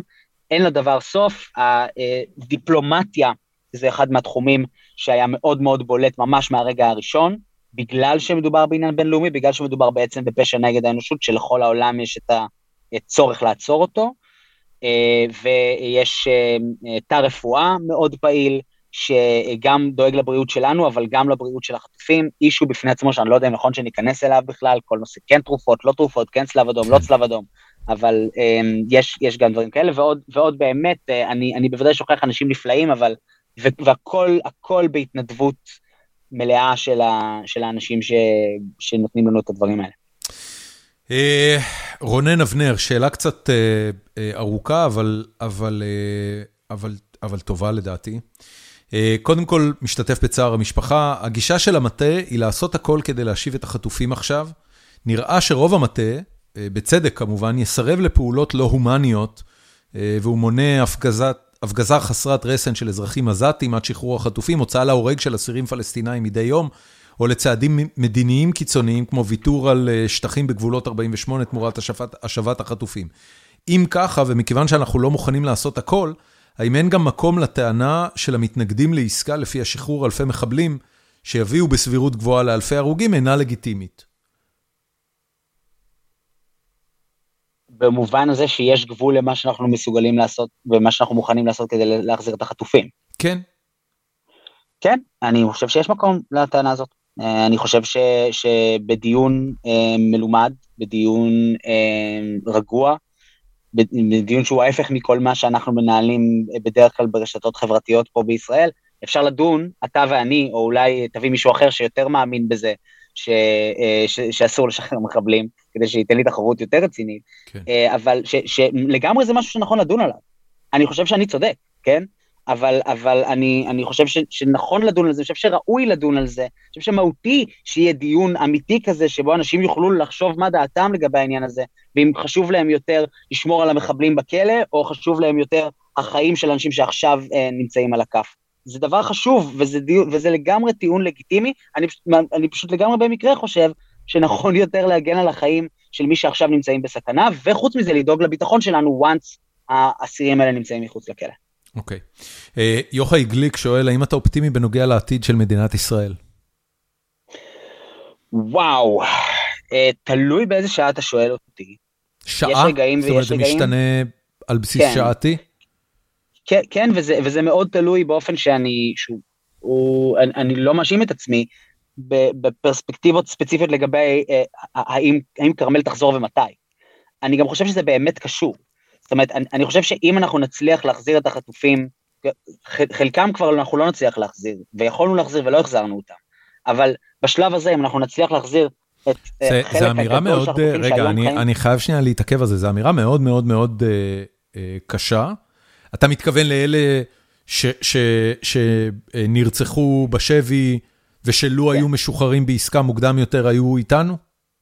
כן, כן, יש סדר גודל של uh, שמונה, אולי, אולי יותר מזה. הבנתי. אפשר למנות את השמות שלהם. כן, כן, כן. שאתה יודע, שבסוף אנחנו, אני, אני חושב שהיו, שהיו הזדמנויות קודם לעשות, לעשות עסקה ולהציל אותם, והתקבלה החלטה לא לעשות את זה, והחלטה שבעיניי בעייתית מאוד. כן. אבל אנחנו עדיין במצב שבו את, ה, את הרוב המוחלט שלהם אפשר להציל ולקיים החלטה שבעיניי מתווה את הכיוון של ישראל, כיוון הרבה יותר טוב מאשר אם, אם נקבל את ההחלטה ההפוכה. אה, ומתוך זה גם אני חושב שהבחירת כיוון המוסרית הזאת, היא תאיר על הדברים המאוד חיוביים שקרו כאן החל מ-7 באוקטובר, וקרו כאן המון כאלה. ההתגייסות של החברה האזרחית הייתה התגייסות מטורפת ומדהימה, שהיא מעידה באמת על זה שיש פה המון אדם שרוצה שיקרו פה דברים טובים וגם עושה כדי שזה יקרה. נכון. וזאת סיבה לתקווה מאוד גדולה, גם ההתגייסות הצ... לצבא לצורך העניין היא כזאת, וגם ההתגייסות האזרחית, ובכלל היכולת שלנו להיות שם אחד בשביל השני, ובשביל מטרות שאנחנו מאמינים בהן ביחד, אני מקווה שהמטרה שהמטר... הזאת תהיה חיים. אה, בנקודות שבהן אני, אני, אני פתאום רואה את זה מתרחק למקום אחר, אה, מכל מיני סיבות, אלה רגעים שאני אומר לעצמי, ואני חושב שאני שמעתי גם אנשים מדברים על זה, הייתי באיזה חוג בית ומישהו אמר לי, כאילו, ש, שקרובי המשפחה שלו עזבו את הארץ מ-7 באוקטובר, בטווח זמן של חודשיים שלושה, מתוך הבנה שלא, ש, שדואגים פה קודם לדברים אחרים ולא לחטופים, ממש על האירוע הספציפי הזה. ואני חושב, ש, אני חושב שאנחנו יכולים גם לראות תופעה כזאת, כי בעצם ישראל אומרת לנו, תקשיבו, אם, אם יום אחד יקרה לכם דבר כזה, we'll spare you. אתם חלק מהמחיר, נעדיף... את, אתם מגש הכסף. כן, בדיוק, אני, אני, בדיוק, מותר לי לך, ו, ולא אתם תחליטו את זה, הרי ישראל היא, היא אלופה, אנחנו מתגייסים. ואנחנו נתגייס ואנחנו נהיה מוכנים אולי אפילו לשלם מחיר גבוה ב, כ, כדי, כדי לעשות דברים מסוימים. כן. אבל, אבל אין דבר הזוי ומופרך יותר מאשר שהמדינה תבחר ותגיד, אותו אני לא מחזיר.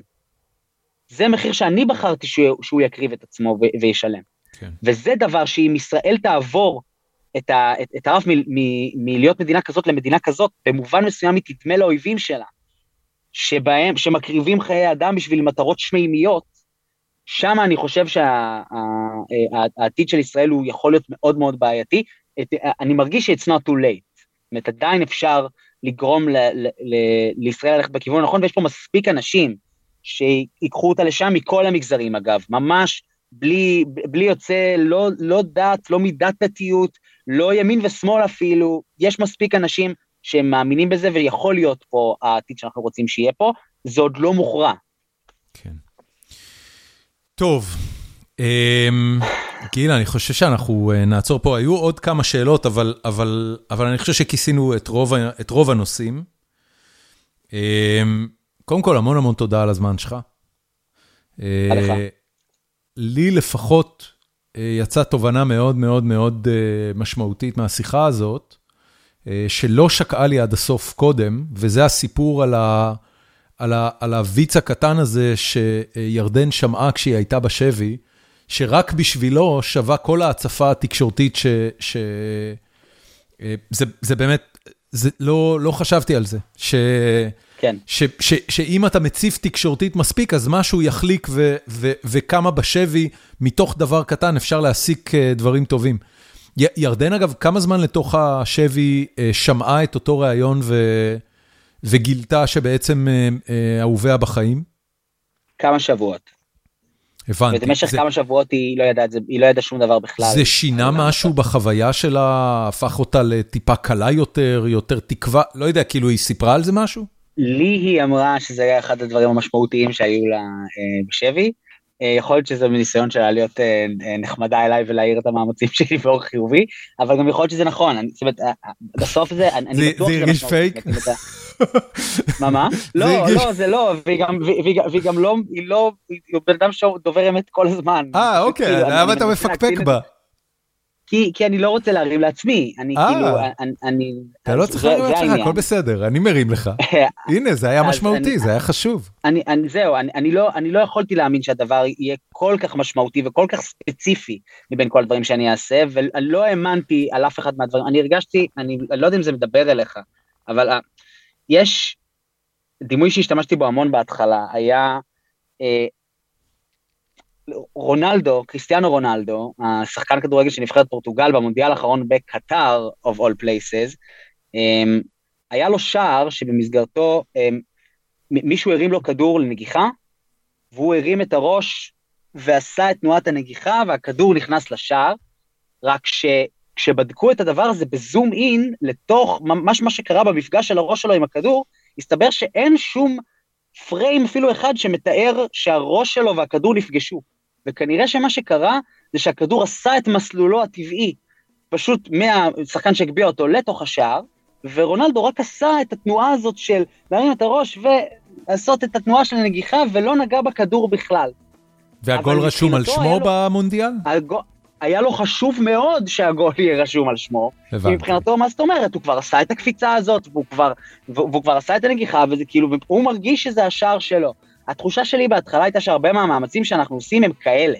הם כאלה של לומר לעצמנו, אנחנו עושים כל מה שאנחנו יכולים, ואנחנו קופצים ומתכוננים לנגיחה הזאת, ועושים את המהלך הזה, והכל, ובעצם הכדור כנראה בכל מקרה עף לאיזה מקום שבו הוא עף. וככה, זו, זו הייתה התחושה שלי ב, בימים הראשונים, כן. או בשבועות הראשונים, שאני קודם כל עושה את זה בשביל, שאנחנו עושים את זה בשביל עצמנו, בשביל שאנחנו נדע שיש לנו שליטה מחדש על החיים שלנו. ואז הגיע הביץ הזה שאומר גם, לא, הנה, יש לזה גם השפעה במציאות. זה, אתה זה, גם לגמרי זה, נגעת זה בכדור מאוד, הזה. Uh, זה מאוד טיפוסי למישהו שהוא סטודנט לתואר שני בפסיכולוגיה, ש, שיחשוב ככה על האירועים. אה, ושיחפש בצורה כזאת את המשמעות בפנים. זה, זה לא מפתיע אותי בכלל שככה אתה מרגיש לגבי זה, אבל זה בסדר. אני חושב שבין אם, אה, בין אם חוללת את זה ובין אם אה, היית במסלולו של הכדור, זה עדיין משמעותי שהיא חוותה את הדבר הספציפי הזה. המון המון תודה, גיל, ואני מייחל שכולם יחזרו הביתה אה, אה, בשלום מהר.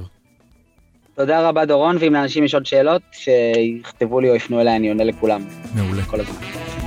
תודה.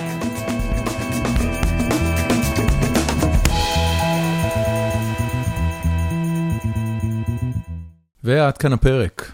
אה, מקווה שהייתה לכם האזנה מרתקת, כמו שלי היה לשוחח עם גיל. הייתי בקלות אה, ממשיך לעוד אה, שעה או אפילו שעתיים, כי הסיפור שמה של הימים הראשונים, הוא, הוא בעיניי בלתי נתפס, ואני אני לא יכול להפסיק להקשיב לסיפורים מה, מהשבועות הראשונים האלה של אנשים שהיו קרובים לאסון ולטרגדיה. אמ, זהו. אמ, טוב, לחפירה שלי, אמ, בחודש ספטמבר הקמתי חברה חדשה. אה, זו חברת משחקים, אני, אני, למי שלא מכיר אותי מהעולמות האלה של גיימינג, אה, אז אני רק אספר שהרבה, הרבה, הרבה, הרבה, הרבה שנים אני מתעסק במשחקי וידאו, זה הרבה מעבר ל, ל, לפרק השנתי שאני עושה לסיכום אה, השנה בתעשיית המשחקים. אה, לפני הרבה מאוד שנים, אה, ב-99 הקמתי אתר בשם V-Games, שגם ראם וגם רבים וטובים אחרים, שהיום עובדים בתעשיית המשחקים הישראלית, היו כותבים בו, ו, וקצת לפני זה אפילו עשיתי את זומביט בטלוויזיה החינוכית, ו, ולאורך כל השנים שעברו מאז, הייתי מעורב בצורה כזו או אחרת במה שהיה בארץ לעשות סביב חברות משחקים. אה, חברות משחקי ווב, אה, קצת מובייל, אה, אפילו הקמתי חברת מובייל אחת באיזושהי נקודה. הייתי מעורב בהקמה של עוד חברת מובייל, ו... וזה אף פעם לא היה שלי, זה אף פעם לא היה משהו ש... שהקמתי בעצמי ושרציתי, ש... שאני הייתי המנכ"ל שלו, או, או, או, או זה שקובע את הכיוון והאסטרטגיה. ו... אמ, שסיימתי באפריל 21 למנכ"ל את אה, Stream Elements, אז היה לי הרבה זמן אה, לחשוב על אה, מה אני רוצה לעשות בהרפתקה הבאה שלי, ובסופו של דבר, אחרי יותר משנה, הגעתי למסקנה שאני רוצה להקים חברת משחקים, אני אקים אותה בארצות הברית, למרות שאחד השותפים שלי הוא ישראלי. וזאת תהיה חברה שתתמקד במשחקים למה שמכונה core gamers. אה, זה לא triple A, אני חושב שההגדרות של triple A כבר אה, לאט לאט אה, מתמסמסות להם, אבל, אבל זה כן משחקים שמיועדים לקהל של, של גיימרים, מה שנקרא core audience. לפני הרבה שנים, כשהייתי בחברה בשם Oberon Media, אז חילקנו את העולם לשחקנים מסוג מרג' ולשחקנים מסוג בארט. וזה היה כאילו האב טיפוס או הארכיטיפ של אה, שחקני משחקי casual ומובייל מול שחקני אה, משחקי, מה שאנחנו קוראים לו היום core gaming. אה, החברה שאני בונה היא לגמרי חברה שפונה ל-core gamers. המשחק הראשון שלנו יהיה ל-PC, הוא first person shooter, הוא יושק על Steam ב-early access, אני מקווה תוך זמן קצר, ואנחנו נמצאים עכשיו בשלב של גיוס הכסף. השותפים שלי אחד מהם הוא ישראלי, ה-CTO שלנו, אסי אפשטיין, שלפני זה עבד בחברת ביצ'באם, שהיא בעצמה נקנתה על ידי וודו לפני כמה שנים, והוא עזב אותה אה, לאחרונה. והשותף השני שלי, שבצירוף מקרים שבאמת אני לא יכול לקרוא לו שום דבר מלבד מזל גדול, מישהו עשה לי חיבור לפני כמעט שנה לבחור בשם ריאן לסטימוסה, שבתפקיד האחרון שלו היה creative director של Apex uh, Legends. Um, חברת Respawn uh, שפיתחה את Apex Legends, פיתחה גם משחקים כמו Jedi Fallen Order ו Jedi Survivor, והחברה הזאת פיתחה לפני Apex Legends את סדרת Titanfall, ובכלל כל החבורה שהקימה את Respawn, הגיעה במקור מחברה בשם Infinity Ward, שהיא זאת שיצרה את Call of Duty Modern Warfare 2, וריין, אמ, שחי ב-LA ונמצא בתעשייה הזאת כבר למעלה מ-15 שנה, אה, עבד במקור והתחיל את הקריירה שלו ב-Call of Duty, ולאט לאט התקדם עד שהפך להיות הקריאייטיב דירקטור אה, של הסטודיו בתפקידו האחרון. והכרנו ונפגשנו פעם ראשונה ב-GDC, אה, תערוכת המשחקים הגדולה של, אה, של, אה, של תעשיית המשחקים שמתקיימת בסן פרנסיסקו כל שנה במרץ. אה, שם פגשתי אותו פעם ראשונה והתחלנו לדבר, וזה לקח, זה לקח ממש חודשים. זאת אומרת, התהליך ש, שעשינו עם עצמנו כדי להגיע ל, להסכמה על איזה חברה אנחנו רוצים לבנות ואיך אנחנו רוצים לבנות אותה, ומה יהיה המשחק הראשון שלנו, ואיך נעשה pitching, ו... מה התפקיד של כל אחד, ואיך בונים את הצוות, ואיזה קלצ'ר, זה המון המון המון המון המון שיחות, אה, שלקחו כמעט תשעה חודשים, ובסופו של דבר הבשילו לזה שבספטמבר 23 אה, הקמנו את החברה. אה, התחלנו לבנות את מצגות המשקיעים ולעשות סיבוב אצל משקיעים ידידותיים, שחלקם מיד שמו כסף ראשון בחברה.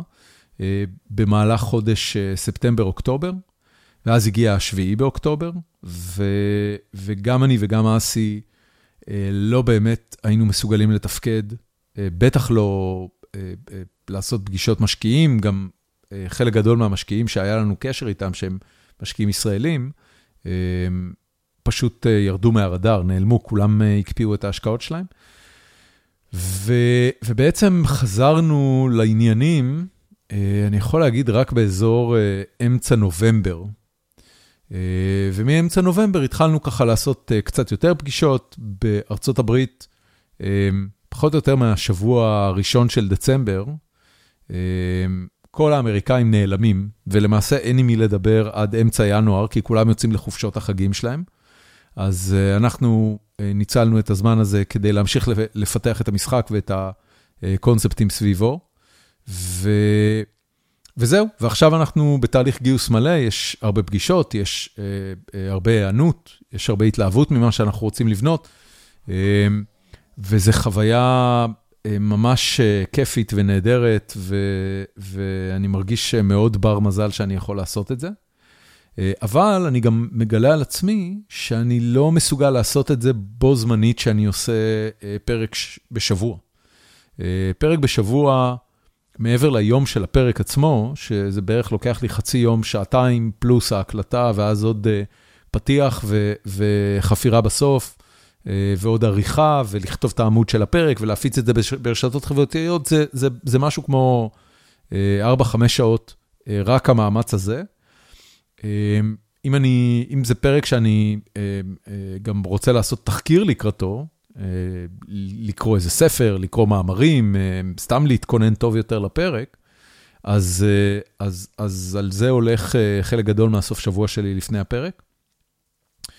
ו, ואני לא, אני לא נהנה מזה, כי אני כרגע כולי טרוד ועסוק בחברה ובהקמה שלה ובמציאת האנשים המתאימים שירכיבו את הצוות הראשון. ו, ו, ובגיוס כספים, ובתוך כל הסופה הזאת, אמ, אין לי כל כך זמן ל, ל, למצוא אורחים ולהקליט פרקים, אז, אז אם קורה משהו ספונטני, כמו הפרק שהקלטנו היום, שהקלטתי היום ושאתם עכשיו מאזינים לו עם גיל דיקמן, אה, הפרק הזה לא היה קורה אם גיל דיקמן לא היה פונה אליי ואומר לי, תקשיב, אתה, אתה אתה פנוי אולי להקליט פרק, וכמובן ששמחתי לקפוץ על זה. אבל, אבל בנסיבות אחרות פשוט הייתי נותן לעוד איזה שבוע, שבועיים לעבור, ומחכה להזדמנות הקלה הבאה לעשות פרק. זאת פשוט הסיטואציה הזאת. ברגע שהחברה תעלה על פסים של עבודה תקינה, אז יכול להיות שאני אוכל לחזור לתדירות יותר רגילה של הקלטת פרקים, אבל יכול להיות גם שלא. בסטרים אלמנטס, כשעברתי הברית, אחרי זמן קצר, אחרי משהו כמו שלושה חודשים, הבנתי שזה פשוט לא כיף לי להיות בכל הלחץ הזה של להקליט פרק שבועי, והורדתי את תדירות הפרקים שאני מקליט, וככה זה היה כמה שנים טובות. כולל לדעתי שנתיים פלוס שלא הקלטתי כלום, חוץ מפרקי סיכום השנה. אני, אני מספר לכם את כל זה, קודם כל כי הגעתם עד לפה והאזנתם עד לפה, אז כנראה שזה חשוב לכם, אז רק שתבינו כאילו מה עובר עליי ומה קורה בחיים שלי. Uh, אני לא נכנס יותר מדי לפרטים לאיזה משחק אנחנו בונים, אמרתי שזה first person shooter, uh, אני יכול להגיד שאנחנו מפתחים אותו באנריל 5, uh, זה, זה מנוע המשחקים, ה, אפשר להגיד, המוביל uh, בעולם היום, פורטנייט uh, מפותח עליו ועוד uh, משחקים רבים וטובים אחרים. ו, ו, ובאמת הכוונה היא אה, לעשות את כל הפעולות הנכונות כדי להגיע לקהל של גיימרים, אה, לבנות את הקהילה המתאימה לזה ו, ולבנות משחק שישמח כמה שיותר אנשים וכמובן יצליח כלכלית. עד כאן אה, המצב שלי כרגע. נתראה בפרק הבא למרות שאני לא יודע מתי בדיוק הוא יהיה, אבל, אבל אני כמובן אעדכן בפורום החיים עצמם של גיקונומי. תודה רבה רבה רבה לכולכם על ההאזנה, תודה על השאלות המעולות אה, לקראת הפרק הזה. אני, אני, אני חייב להגיד שלמעט ההערה אה, הדי מגונה בעיניי של אותו בן אדם שחושב שלא צריך לראיין את גיל דיקמן, אה, אני חושב שגם השאלות הלא פשוטות שנשאלו שם, הן שאלות לגיטימיות, והן גם עברו לי בראש, וגם אני התכוונתי לשאול אותן בפרק ממילא, גם אם הן לא היו עולות מהמאזינים. אה, אין מה לכעוס יותר מדי, זה לא אינדיקציה לחוסר אמפתיה. אה, כל אחד מסתכל על המצב הזה, וזה מצב מורכב, שיש בו אה, שיקולים לכאן ולכאן, וקשה להאשים אנשים שמסתכלים על זה מזווית ומפרספקטיבה יותר רחבה מאשר איך זה משפיע על משפחות החטופים עצמם, וכמובן על החטופים שיושבים בעזה. וזאת באמת שאלה של, של איך נראית ערבות הדדית בחברה שלנו בעת הזו. ואני אני מאוד מאוד מאוד שמחתי על השיחה הזאת עם גיל, ומאוד, אה, מאוד, אני אני מעריך אותו הרבה יותר אחרי השיחה הזאת ממה שהערכתי אותו לפני זה. אה, וזהו, אני מקווה שתה, שהייתה לכם האזנה מעניינת, ואני, אני, אה, ונתראה בפרק הבא. להתראות.